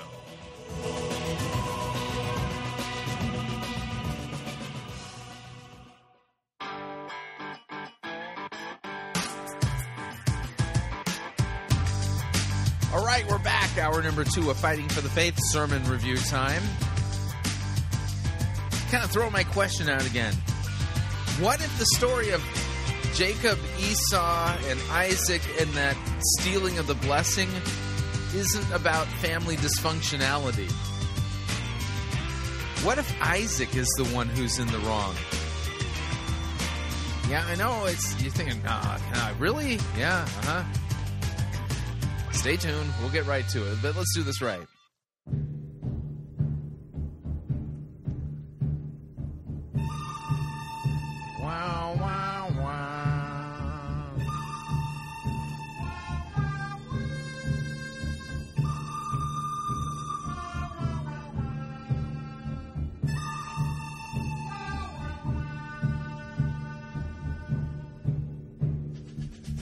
The good, the bad, the ugly. We review it all here at Fighting for the Faith. We're an equal opportunity sermon reviewing service. Today's sermon comes to us via Stonebridge Christian Church, Omaha, Nebraska. Mark Chitwood presiding.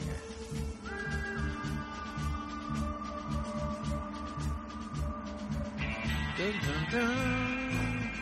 The name of the sermon series is Game Show. Yeah, that's right. That's their sermon series entitled. And the name of the sermon from the series is entitled Deal or No Deal. And it's going to somewhat kind of sort of be about the story of Jacob and Isaac and Esau and the whole deception that took place regarding the blessing thing. But so many people mess this story up, and the reason they mess it up is because they don't pay attention to what's going on in the text, and we're going to try to clear that up. So let me go ahead and kill the music, and without any further ado, here is Mark Chitwood and uh, the Deal or No Deal sermon from his game show sermon series. Here we go. All right. Uh, you must have had your Red Bulls. Good job. Uh, we did. Uh, we did hand out monster drinks to the uh, 8:30 service. This is a rough weekend, you know, uh, daylight savings time, and plus most of the people that come at 8:30. mm, And anyway, so they're. Uh, so, uh, yeah, I think there's a few monster drinks still left out there. If you if uh, if you need help during the message, um, I'll pray here in a second. No, you can you can welcome to go get it. I had my first one today, so this uh, this message is going to be fast and short. I mean, how relevant of them, you know, when the time changed, you know, spring forward, fall back. During the spring fall forward, you know, you always lose that hour. I mean, it was really nice of them to offer all of their congregants, you know, Red Bull and Monster Energy drinks. Wow. I mean, oh, Uh, I love watching Deal or No Deal. I think it's a hilarious show. Uh, we're in a game show series, uh, and uh, we're ans- we're answering some of the tough questions in the Old Testament. you know, he says that so nonchalantly. We're in the middle of a game show series. He said during a sermon at a church that calls itself a Christian church. And, you know, this has become so normal today that, I mean, we, we hardly bat an eye at it. But uh, think about this. He's, the sentence he said is patently absurd. The job of a pastor is to preach the word. We're in the middle of a game show series, he says. This is ridiculous. Let's continue. And we've been dealing with this for several weeks now, and, and today is Deal or No Deal. I think uh, Howie Mandel is hilarious. I just love that whole deal. And, and people on that show are, are just stupid. They are. They're just dumb. Right? Because they, they, they are convinced that they, you know, that they're going to pick the right suitcase and, and uh, because they've studied, you know, and they've um, researched and uh, no, they have absolutely they have no idea what they're doing. Right? They're just picking a number. This is my kid's favorite number. This, you know, they don't know. And and so they start eliminating things, and the numbers keep going up. Like, hey, you know, we're going to give you twenty five thousand dollars if you stop right now. And like, no deal. Right? And it's like, no deal. I'm not doing that. And uh, so then it goes up a little higher and higher, and, and uh, you know, there's like a hundred grand out there, and people, you know, like I'm thinking, just push the button, push the button. That's a hundred thousand dollars. Hundred thousand dollars. And and they're looking over at their relatives and their friends, and their friends like, no deal. Because you know what? Because you're they're, they're idiots too, right? They don't they don't have no idea. They have no idea what's in that suitcase, but they're all convinced that they have somehow magically made the best decision possible in picking out that million or five hundred thousand dollars. They know, they know, they know. And then uh, and, and then they just keep going, and eventually they find out that they picked a five dollar suitcase, and um, and that's really uh, uh, you know it's kind of a little microcosm of how oftentimes we make decisions and do life. Right? Is because we think. Hey, you know, we're just going to randomly, you know, without thinking. We're, ju- in, in fact, I hear this all the time. I'm going to, uh, uh, I'm going to just trust my gut on this. Well, maybe you just ate at Taco Bell. Maybe that's what's going on in your gut right now. You're like, oh, my gut's telling me, yeah, hmm, hmm too many burritos. Yeah, that's what your gut is telling you. Or you're going to trust some people like, hey, what do you think? What do you think? I don't know, dude. I don't know. Just go for it. Just go for it. Do it. Hey, follow your dream. Like, what? You want me to be a, like, what? I do it. All right. And uh, Now, if I hadn't have told you that this sermon is supposedly about Jacob, Esau, and the uh, deception involved in getting the blessing, would you know? I mean, we're three minutes into this. Would you know that that what this that that's what this sermon is supposedly about, based on what he's saying? no, not at all. What does this have to do with the story of Jacob and Esau and and Isaac and the blessing? What does this have to do with that? Uh, and and they're they don't they they're really not even invested in the whole deal. They don't really care, right? They just think, you know, hey, you do whatever. And so we we make these decisions based on our feelings or based on a gut deal. And then oftentimes we like, uh, I just want to be happy, and and and again, um, we end up with with kind of, with nothing. We're just not whole, not a whole lot there. And so um, we're going to take a look at today some, some guys who, who didn't do so well in the deal or no deal thing, you know, making decisions mostly based on their gut, based on the fact. Okay, now listen to what he just said. So they didn't do well in the deal or no deal thing, and they were making decisions based on their gut. I'm going to challenge it, but I'm not going to actually explain the details here. That's patently false. If you know the story and you've paid attention to the details, okay, there's something very interesting going on in the story here, and the person who is at really at fault is Isaac. I, I know you're thinking, really? No one's ever told me that. I'll demonstrate it from the biblical text shortly, but let's let them spin this out just a little farther. they were hungry, based on the fact that they're greedy, and um, and again, we oftentimes make decisions, poor decisions, based on uh, my I'm, I'm you know hungry or I um, I, I want stuff, and so we're going to take a look at this um, today. Uh, this story in the Old Testament again. Uh, these guys are growing up in a very, very uh, messed up home. Uh, they, uh, it is dysfunction after dysfunction. Messed up home, dysfunction. Really, I'm not familiar with all the messed up dysfunction going on in that home. So uh, now they're twins, and, and they're opposite. They're just completely opposite. One is a manly man. Uh, he loves to hunt. He loves to fish. Uh, he uh, he smells like he hunts. Um, by the way, if you're spraying urine on you so that you can hunt better, what is what is wrong with you? What is wrong with you bringing that up in the middle of this? What are you talking about? Why are you off on this tangent, and how does this help illustrate the biblical text from Genesis? You know, I got friends like they'll go elk hunting and they get some sort of sort of like stuff from Cabela's that you can spray on you so that you'll smell like elk urine. Well, that makes a lot of sense. Now that's a difficult. Uh, you know, you can go into Dillard's or something and people are spraying stuff on you all the time. But if you go to Cabela's, they're spraying stuff on you. Run! Like, get out of there. Like, whoa, hey, whoa, hey, don't be spraying that stuff on me. But guys will do that. Like, hey, I want to, you know, so I'm, I'm stealth, like getting out there. So, like, you know, uh, when the elk smells me, they're like, hmm, wonder what that is. All right. Um, but this guy's a manly man. He he loves to cook. He loves the outdoors. He probably drives a Ford F one fifty Raptor. I mean, this guy's a manly man. He's hairy. He's the Duck Dynasty dude. He's out there. Now his brother, his twin brother, is just completely opposite. He's kind of a mama's boy. Likes hanging around house. He doesn't even know how to cook. He smells good. Um, it, uh, probably drives a Mini Cooper. You know, no big deal.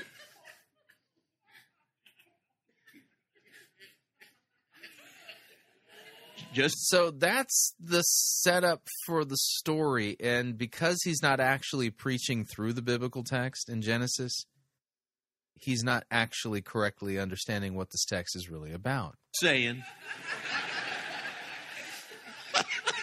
All right. You don't believe me? Let's read Genesis 27. It's in the Bible. One day when Isaac was old, this is daddy. Dad's old and he's turning blind. He calls for Esau, his, his oldest son, first one out. Uh, says, My son, yes, father, I am old now, and I don't know when I may die. Take your bow and quiver full of arrows, go out into the open country, hunt some wild game for me, prepare my favorite dish, bring it here for me to eat. Then I will pronounce the blessing that uh, belongs to you, my firstborn son, before I die. So Isaac's old. He thinks he's going to die. He's a 100 years old. He's leaking oil, right? He's just, uh, parts are breaking down. Now, I need to make something clear about this, and that is, is that uh, Mark here, uh, Mark Chitwood, is um, in the sermon series, he's kind of hopping around from story to story, but he's not really telling the whole story for any story. Like the following week after this, he does the story of Moses, yeah, at least a portion of the story, of the burning bush incident. Uh, but this is no way to actually teach the Old Testament in a way that actually correctly handles what the New Testament or the sorry the Old Testament texts are about. So before we let him get any farther, I think it's time for us to open up our Bibles and for us to take a look at what's going on in the story of Jacob, the story of Isaac, the story of Rebecca.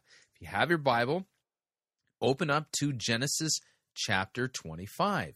Genesis chapter 25, and we'll start at verse 19. Now, if you remember, Abraham sent his servant to go find a wife for his son Isaac. Okay. Well, that's what happened. Her name was Rebecca, and she came back and she became um, Isaac's wife. The story kind of picks up from here, you know, and, and Abraham goes on and he dies, and, and you know, so this is this is kind of picking things up, and we, at least in the story, and th- this is what it says. These are the generations of Isaac or Itzhak, Abraham's son. Abraham fathered Isaac. Isaac was 40 years old when he took Rebekah, the daughter of Bethuel, the Aramean of Padan Aram, the sister of Laban, the Aramean, to be his wife. And Isaac prayed to the Lord for his wife because she was barren. And the Lord granted his prayer, and Rebekah, his wife, conceived. So she was barren. Isaac prays, she conceives. Okay, now, just kind of a note here. When you see these kinds of stories where somebody's barren and then they give birth, those are all in some ways type and shadow that points us to the Virgin Mary. Okay, this this one of the things that God's doing is kind of preparing us for Jesus's birth through these kind of miraculous birth type of narratives. Okay, rather fascinating that you have this recurring theme in the messianic line. All right, so let me continue. So Isaac prayed to the Lord for his wife because she was barren, and the Lord granted his prayer. Rebekah, his wife, conceived. The children struggled together within her, and she said, If it is thus, why is this happening to me? So she went to inquire of the Lord. And the Lord said to her, This is the important part. So she went to inquire of the Lord. Now, it doesn't say where she went. Who did she go to? How did she inquire of the Lord? The text is silent, so you can't say. Now, I will say this that there has been speculation that the person she went to was Melchizedek. Okay, perfectly fine hypothesis, but there's no way to prove it.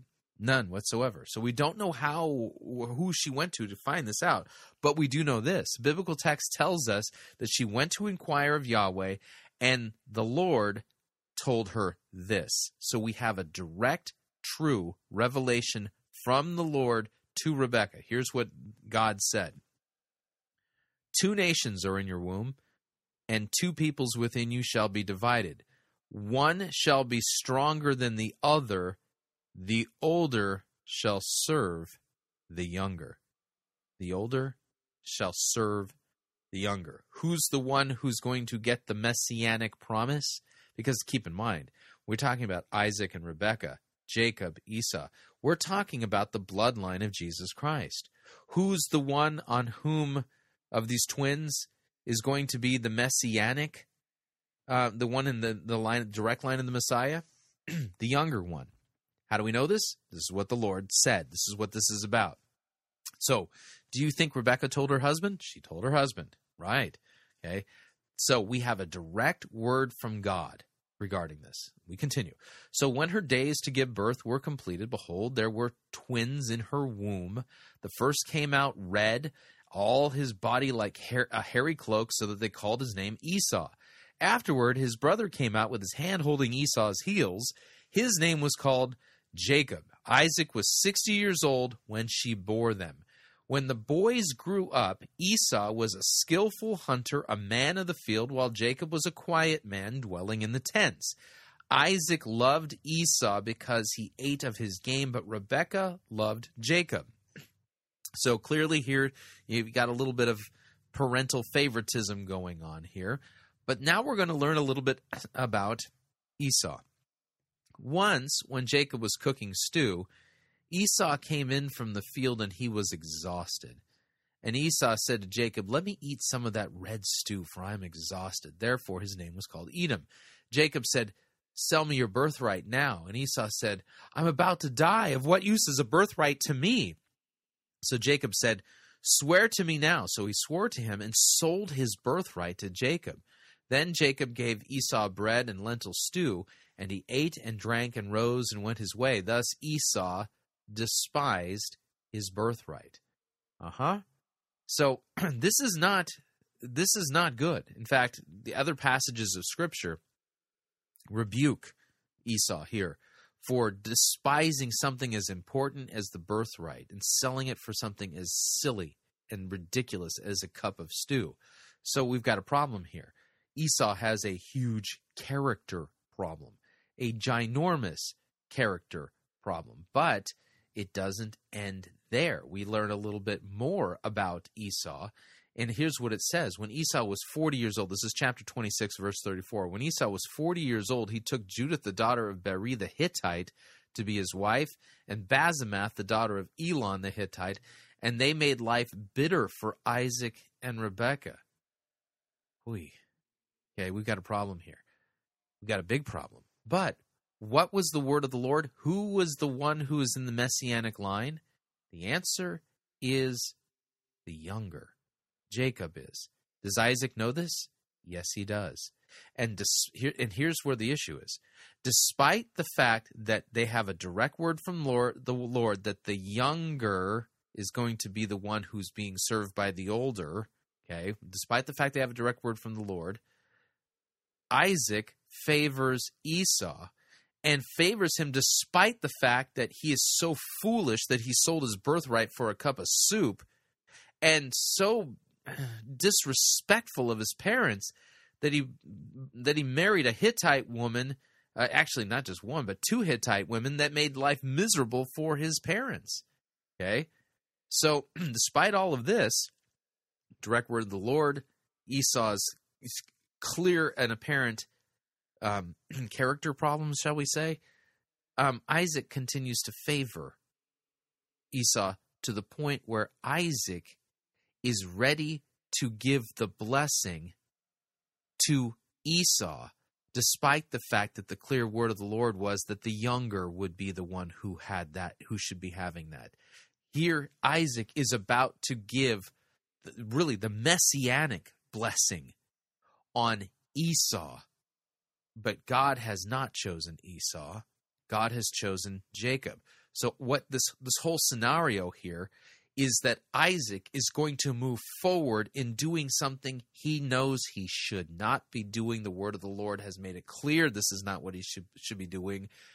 His own son's huge character flaws, sinful flaws, if you would, make it clear he should not be doing this. And Isaac's going to go through with it anyway. That's the problem here. In fact, let me read to you from a commentary, uh, a, a, just a good commentary, you know, just basic level commentary. This would be uh, from Kretzmann's commentary. And uh, here's what it says. Now, in fact, I'm in uh, chapter 27, and here's what uh, Paul Kretzmann writes about this. It was not the sudden whim of an old man which was here revealed, but a carefully prepared plan, according to which Esau was to obtain by some game by chase, and then to prepare the meat in a way of which he knew that it pleased his father. In spite of the divine utterance before the birth of the children, which was undoubtedly known to him, and the careless and almost contemptuous disposal of his birthright by Esau, in spite also of the latter's objectionable marriage to the Canaanite women, Isaac persisted in his preference for Esau, even in the very important matter of transmitting the messianic promise. even in the believers, and the weakness of the flesh will often grow into a sulky obstinacy by ignoring God's manifest guidance. So even Kretzmann here, you know, who wrote his commentary long ago, points out the fact that what's going on here is that Isaac is showing obstinacy and ignoring God's manifest guidance that it's the the older is to serve the younger and he's preferring Esau. That's the setup for the story. So let me read that. So when Isaac was old and his eyes were dim so that he could not see, he called Esau his older son and said to him, "My son?" And he answered, "Here I am." And he said, "Behold, I am old. I do not know the day of my death. Now then take your weapons and your quiver and your bow and go out into the field and hunt game for me and prepare for me delicious food such as I love and bring it to me so that I might eat, that my soul may bless you before I die. Now Rebekah was listening. And Rebekah, remember, she inquired of the Lord. The Lord was the one who said, The older will serve the younger. So Rebekah was listening when Isaac spoke to his son Esau. So when Esau went to the field to hunt for the game and bring it, Rebekah said to her son, I heard your father speak to your brother Esau, bring me game and prepare your prepare me delicious food that I might eat it and bless you before the uh, before the Lord before I die. Now, therefore, my son, obey my voice as I command you. Go to the flock and bring me two good goats, so that I might prepare them uh, from them delicious food for your father, such as he loves. And you shall bring it to your father to eat, that he may bless you before he dies. But Jacob said to Rebekah, his mother, Behold, my brother Esau is hairy, and I'm a smooth man. Perhaps my father will feel me, and I shall seem to be mocking him, and bring a curse upon myself, and not a blessing. And his mother said to him, Let your curse be on me, my son, only obey my voice, and go bring them to me. So, Rebecca has to spring into action. What's prompting her? Okay. Well, yes, you could say she loved Jacob, but it's more than that. She has a clear word of the Lord that the older of her sons would serve the younger. The older is not going to be the one who receives the messianic blessing, but the younger. And Isaac is going against that clear word of the Lord. She's acting eh, on on it at this point. She's got to find a way to keep this thing that Isaac's going to do from happening. Okay? So she went and took them and brought them to his mother, and his mother prepared the delicious food such as his father loved. Then Rebekah took the best garments of Esau, her older son, which were with her in the house, and put them on Jacob, her younger son, and the skins of the young goats she put on his hands and on the smooth part of his neck, and she put the delicious food and the bread that had been prepared into the hands of her son Jacob. So he went into his father and said, My father, and he said, Here I am. Who are you, my son? Jacob said to his father, I'm Esau, your firstborn. I've done as you told me. Now sit up and eat uh, eat of my game that your soul may that your soul may bless me. But Isaac said to his son, How is it that you have found it so quickly, my son? He answered, Because the Lord your God granted me success. Then Isaac said to Jacob, Come near, and uh, that I might feel you, my son, and know whether you are really my son or not. So Jacob went near his uh, uh, to Isaac his father and felt him and said, The voice is Jacob's voice, but his hands are the hands of Esau and he did not recognize him because his hands were hairy like his brother Esau's hands. So he blessed him and said, "Are you really my son Esau?" And he said, "I am." And then he said, "He said, bring it, uh, bring it near to me, that I might eat of my son's game and bless you." So he brought it near him, and he ate, and and brought with him wine, and he drank. And then his fi- father Isaac said to him, "Come near and kiss me, my son." So he came near and kissed him, and Isaac smelled the smell of his garments, and blessed him, and said. See, the smell of my son is as the smell of a field that the Lord has blessed. May God give you of the dew of heaven and of the fatness of the earth and the plenty of grain and wine. Let peoples serve you and nations bow down to you. Be Lord over your brothers, and may your mother's sons bow down to you. Cursed be everyone who curses you, and blessed be everyone who blesses you. This is the messianic covenant. This is the messianic blessing because ultimately the one to who this to whom this blessing finally arrives in all of its fullness is Jesus Christ. Jesus Christ is the one who if somebody curses is cursed and Jesus Christ is the one who is if anyone blesses he is blessed. He is Jesus Christ is the one whom every nation will bow down to. Okay? So this is the messianic blessing here. That's what's going on. And Isaac was about to put this on Esau. Despite the fact the clear word of the Lord was that this was not to fall on the older one, but to fall on the younger son. That's what's going on here. So there's a lot of intrigue, definitely a lot of intrigue, and some deceit to go along with it. All right? So that's what's going on in this story. And now that you know what's going on, and that Isaac is really the one who is at fault, and Rebecca is acting in response to and because of the sure word of the Lord, let's see if um, Mark Chitwood figures this out and if he's able to tell us the story rightly. Because if you don't pay attention to those little details, you're going to mess this story up really easily. Let's continue. and he thinks that he's living in his last days. Uh, truth is, he's not near death. He thinks he is, but he's not near death. He's going to live another 80 years.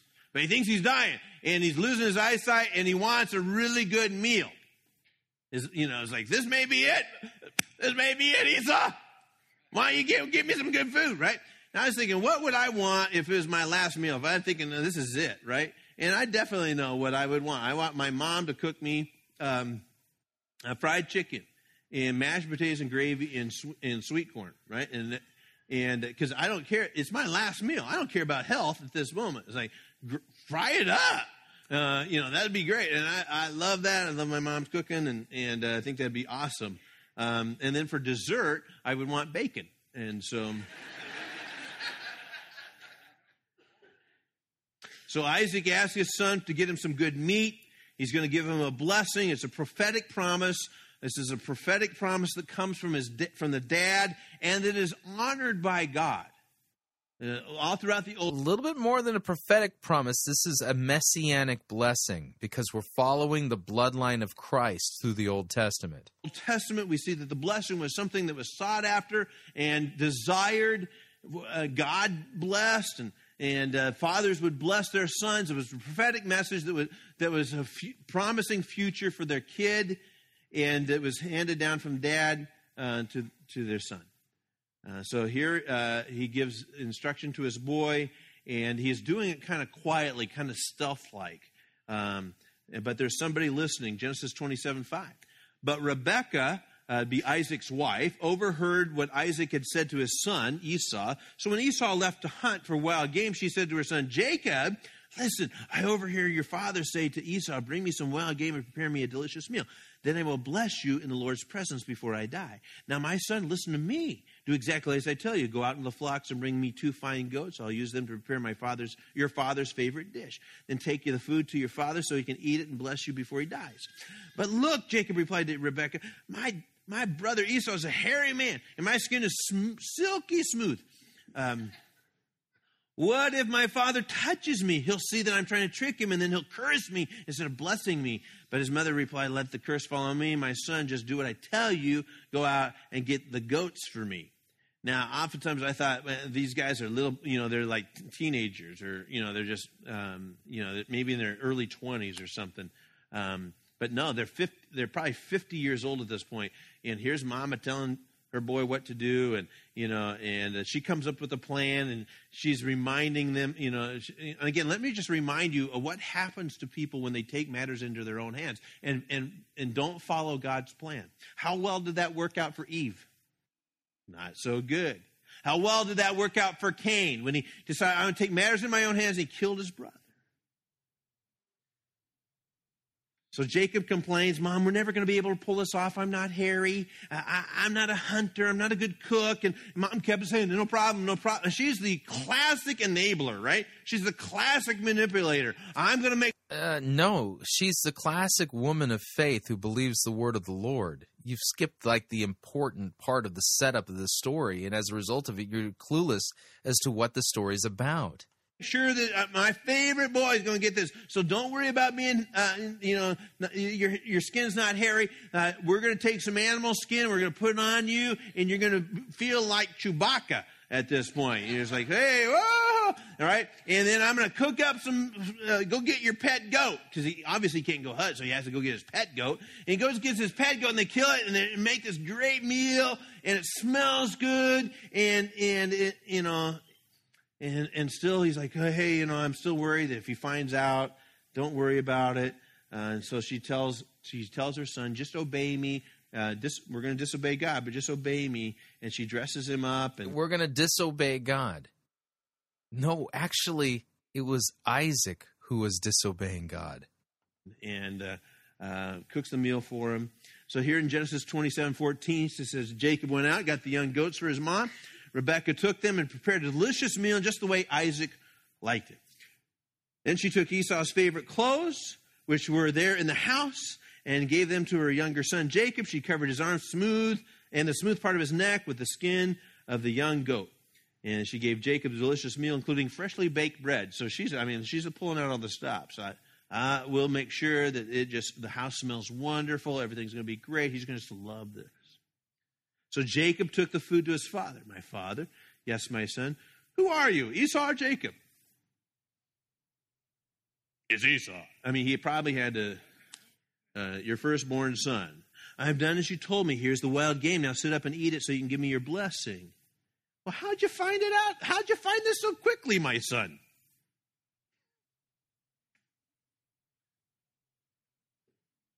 Uh, it was Bambi. You know, it was like uh, it was right there. Listen to this. This is crazy. The Lord, your God, put it in my path.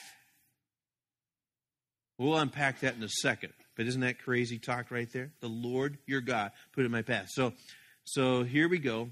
Mom does all the work. She does, she takes care of all this stuff, and he, and Jacob goes and he deceives his dad. He lies about it. He even says, "God put the little goat in my path."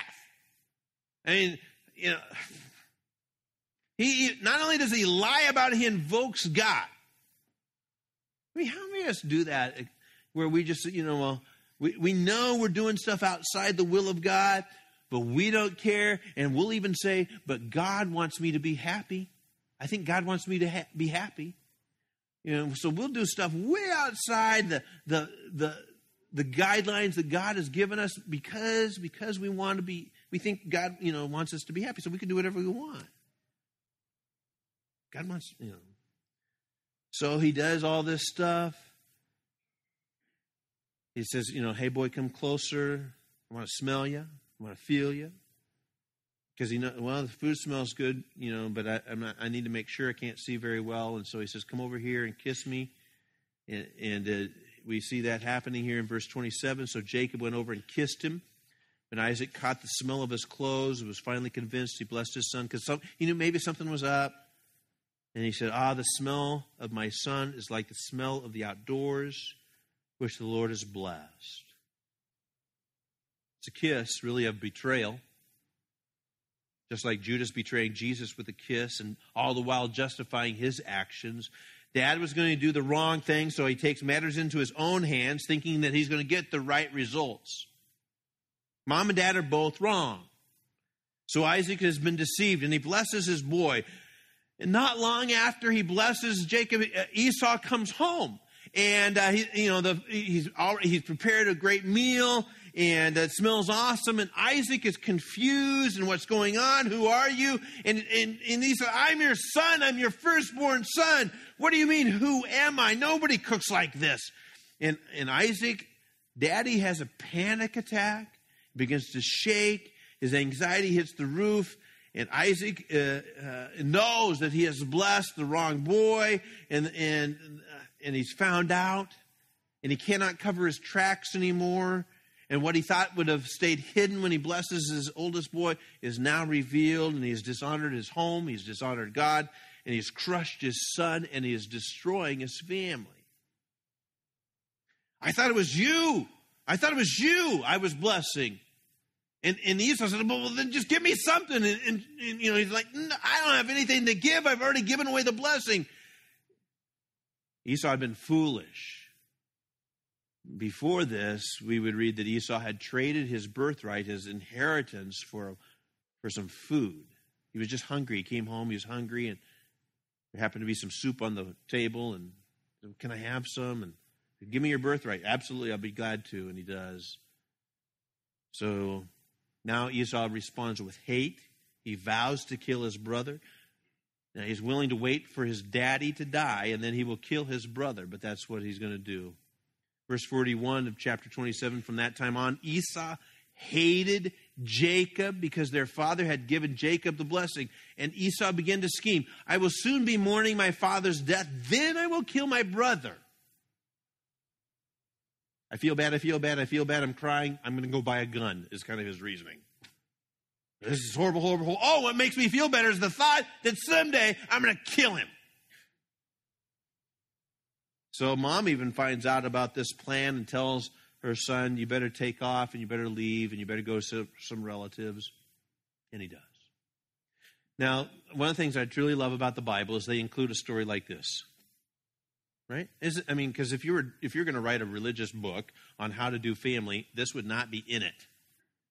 That's right, because the Bible is not a religious book about how to do family.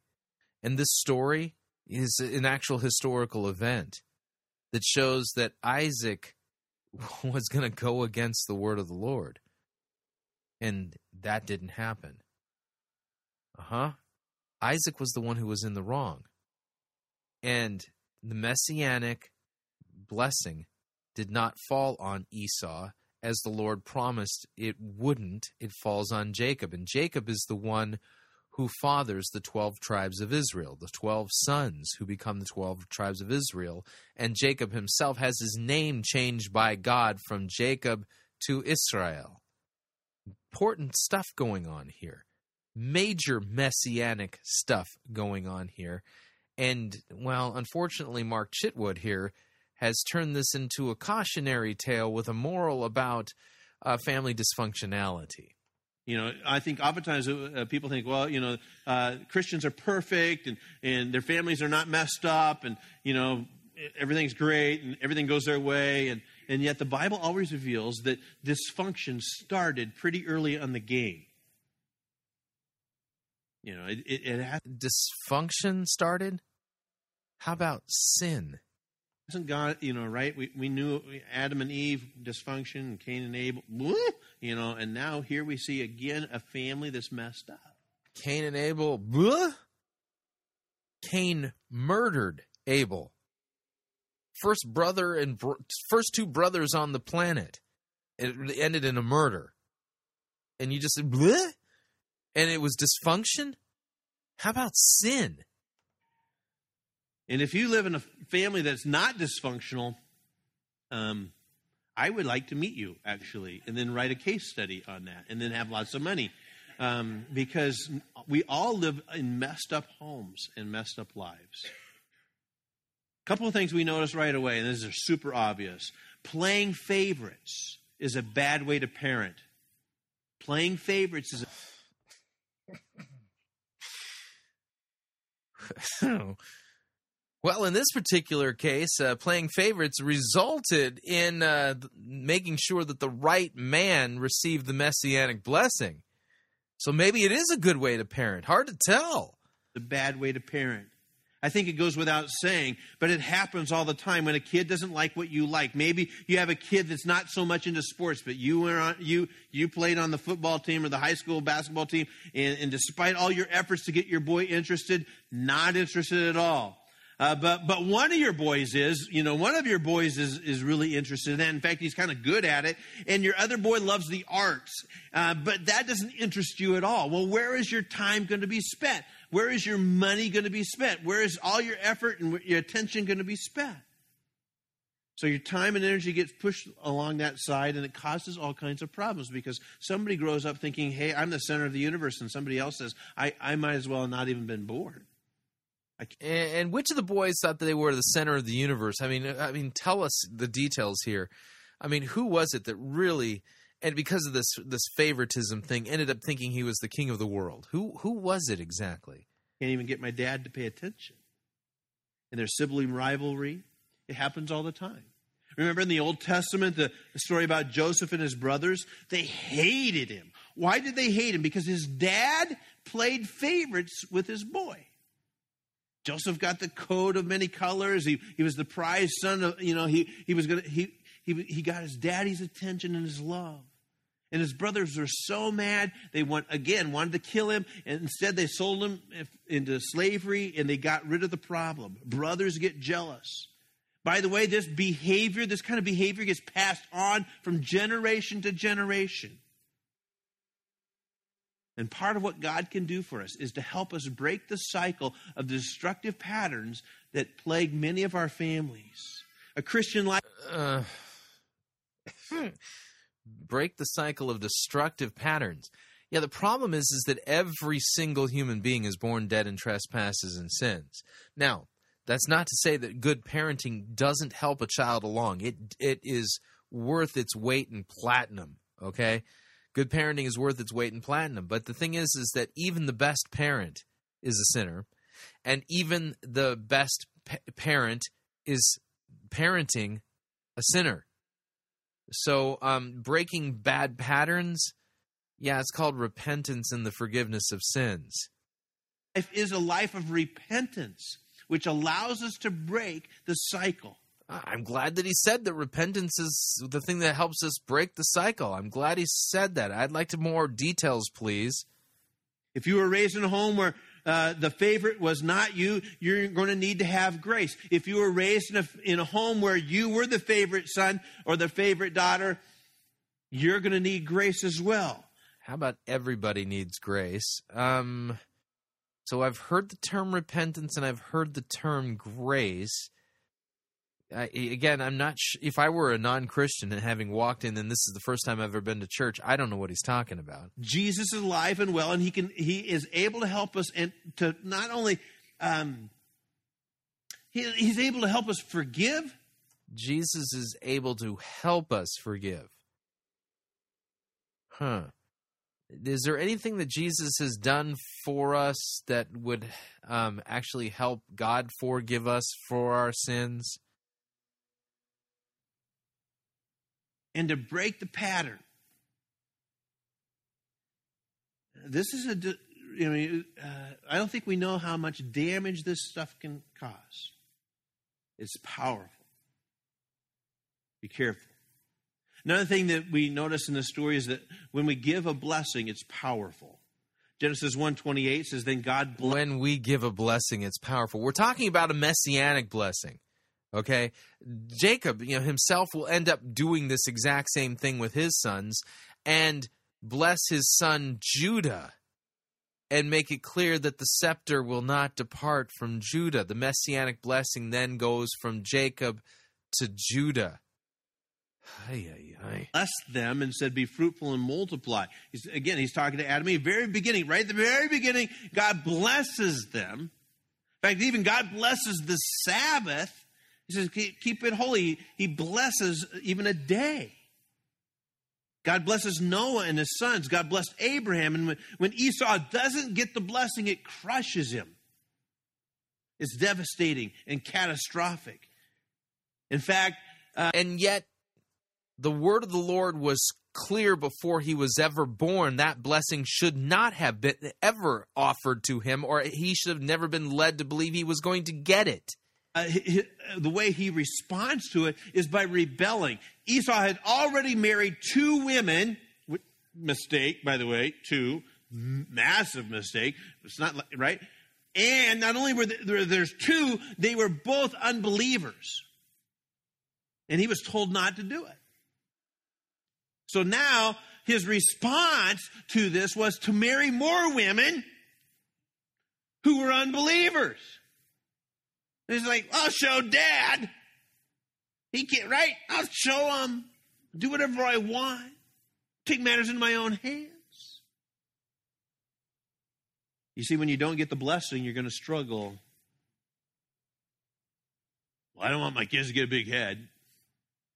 Um, again, this is not in, a blessing is not fooling them into thinking they're awesome or great, like they're they're the best football player ever. I love that. I see that on Facebook all the time or Twitter. Best husband ever, and I want right back.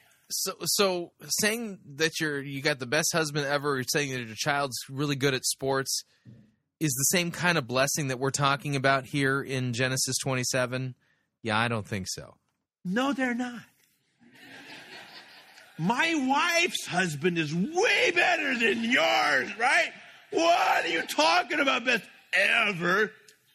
Okay, because nobody, right, believes that. It's wonderful for you. I don't want my kid, right? Best kid ever. That's just fooling him into thinking that the right that the universe revolves around them. And by the way, if you have a kid that thinks that the universe revolves around them, they will grow up and marry a guy or a gal who believes the same thing about their themselves. So when you have two people who think the universe revolves around them, what eventually happens is a mess. Well, then they're going to have to. And that's not what this story is about at all. Marry somebody that will worship them. Well, okay. Um, okay. You see, there's only one worthy of worship.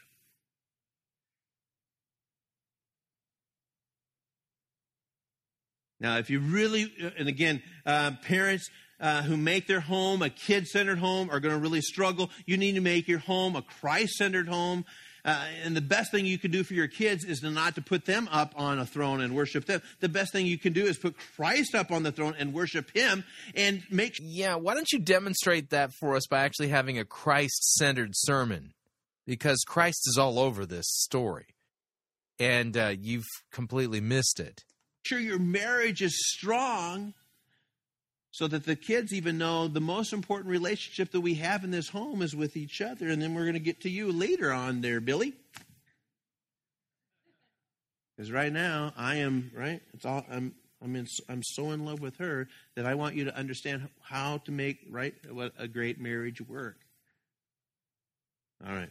Um, but saying things like you have what it takes. I see this in you. You have you have what it takes to you know and again i always i always tried to point my kids in in directions they wanted to go in which i said you know if you want to do that let, let me help you. Let me let me come alongside you. I don't understand that world, but I'll, uh, you know, I'm, I'm all about, if you want, I'm all about risk taking. I'm all about, like, let's try it. And my kids tried stuff. If they want to do it, let's try it.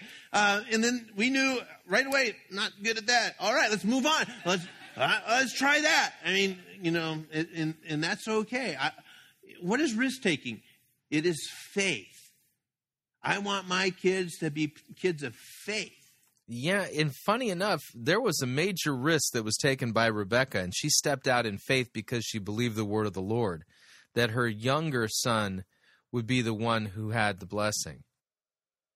Weird, huh? Totally missed it. And I want to put them in the best p- p- place possible for all that to take place. Uh, now, if you want really graduate level blessing, if you want to take this to a whole lot, whole bigger level, because it's pretty easy to bless our kids. It's pretty easy. yeah, I can do that. I can do that. I'm pretty good. But Jesus, I want you to bless those who curse you. what? Yeah, I want you to bless people who don't like you, don't appreciate you, don't like the way you do stuff. Uh, and you know, there are people in your life that do that. There are people you work with them. Maybe it's you know, right, your neighbor. Maybe there's just certain people in your life that don't like you at all, and they let it pretty, pretty clear. How am I going to bless them? That's graduate level. That's graduate level. And it really isn't a cross reference to this story. Because it's pretty, again, it's pretty easy to bless those we love. Bless those who curse me? Hmm.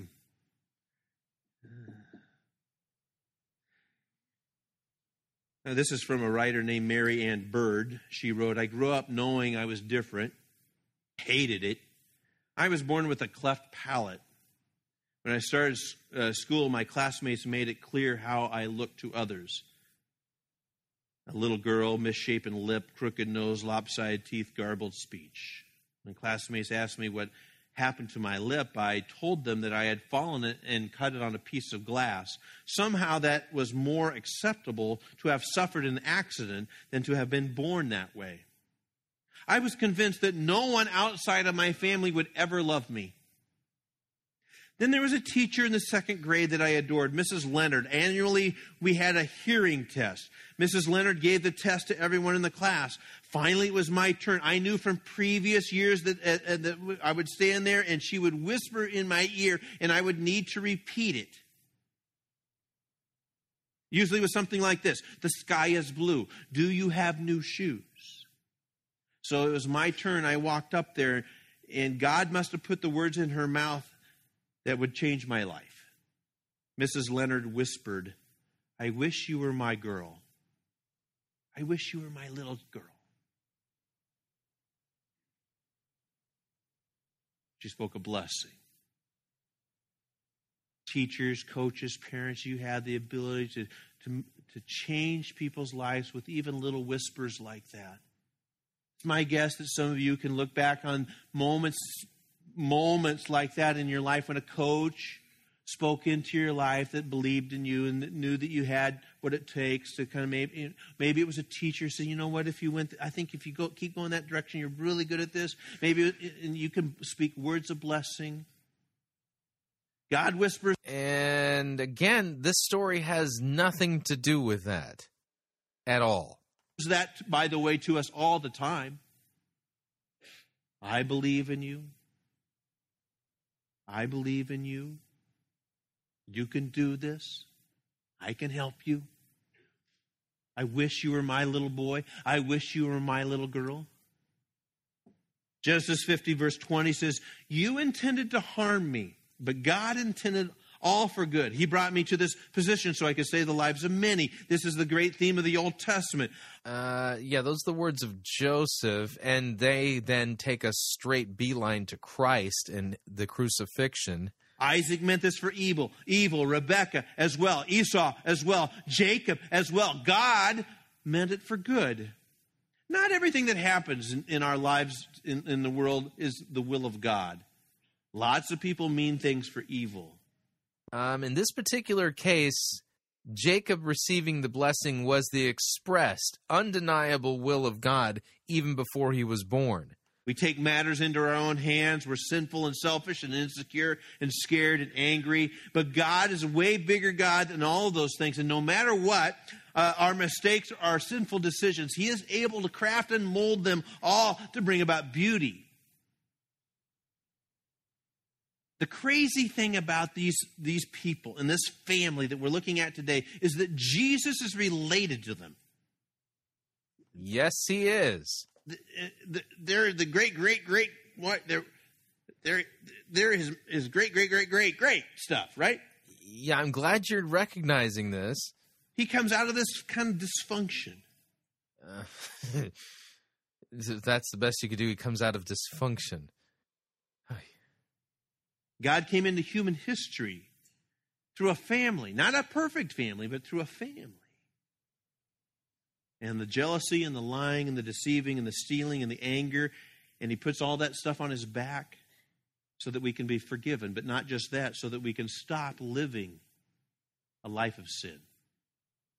Maybe you grew up in a home like Isaac and Rebecca's. Perhaps it was worse than that. I mean, you'd have got settled. Oh, this, that'd have been awesome. But my dad was a jerk. He drank too much. My mom cheated on my dad. I don't know anything about a blessing. I, don't. I never. I never have heard a blessing from my dad. I never have heard a blessing from my mom. And you grew up in some stuff that was impossible impossible to deal with. Jacob probably thought that he would be different than his daddy. Jacob eventually would grow up and have a family and do the same thing with his boys. One of them was Joseph. We just looked at that, where there was lying and trickery because you reap what you sow. That God has delivered what? Delivered us from the empty, hollow way that we may have grown up. He does not want you to fall into the pattern of lying and cheating and anger. And he is now help. Yeah, the thing is, is that every one of us has already fallen into that pattern because we were born dead in trespasses and sins, and with a very active sinful nature that is at war with God. helping you be led by the Holy Spirit. And He still whispers into our ears today I sure wish you were my little boy. I sure wish you were my little girl. He'd like you to be in His family more than anything else. If, if, if the incredible thing that he, he would adopt me into his home. Again, I, I may have grown up where. This is kind of gospel ish language, but it's not very clear as to what exactly he's getting at. If I were an unbeliever, I okay, so God's whispering in my ear, "I wish you were a part of my family." All right, that's nice sentimentality, but what exactly does it mean? It was, a lot of things were out of control and a lot messed up, and I'm thinking, well, I don't, I don't get this whole family thing because my family was messed up and dysfunctional. Absolutely, but He can walk into that situation and be your heavenly Father who will love you.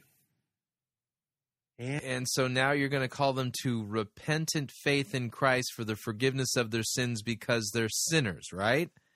Please do that. And bless you. He will. Jesus, by the way, Jesus even got the blessing from his heavenly Father. When Jesus was baptized, the Father spoke these words into his son's life, into his ear You are my son, in whom I'm well pleased. That's right. The blessing that Jacob received was the messianic blessing, and ultimately it falls. It goes straight beeline through the bloodline of Christ, and it lands straight on him. I'm glad you brought that up, but it's funny that you don't actually quite see how those pieces work together. What boy doesn't want to hear that from his daddy? What young woman doesn't want to hear that? Uh, again, the, Jesus is hearing that, and that's good news for us because there's no human being that Jesus, that God was able to say that to after the fall of Adam. From a mom? Absolutely. And so Jesus whispers into our ears still to this day I'm so glad you're my kid. This is really bad theolo- theology with really drippy sentimentality. This is not a clear gospel call here. All right. Maybe perhaps you'd like to hear that today. I'm going to give you a moment for him to speak to you right now. Yeah, you're just going to be silent and just expect God to start talking to people? Uh, where are we told to expect that? The God, we're going to listen to your voice. All right, he's praying, so we're done. Wow. And all of this caused by just not paying attention to the details of the text. And listen, there's good commentaries out there. Some of them are like in the public domain now. Paul Kretzmann's commentary, public domain. You know, it is absolutely inexcusable that anybody who's a pastor would do this. It's not excusable. With all of the technology that we have today, with the Logos Bible software, with accordance or you know accordance, sorry, that's the way it's, it's accordance.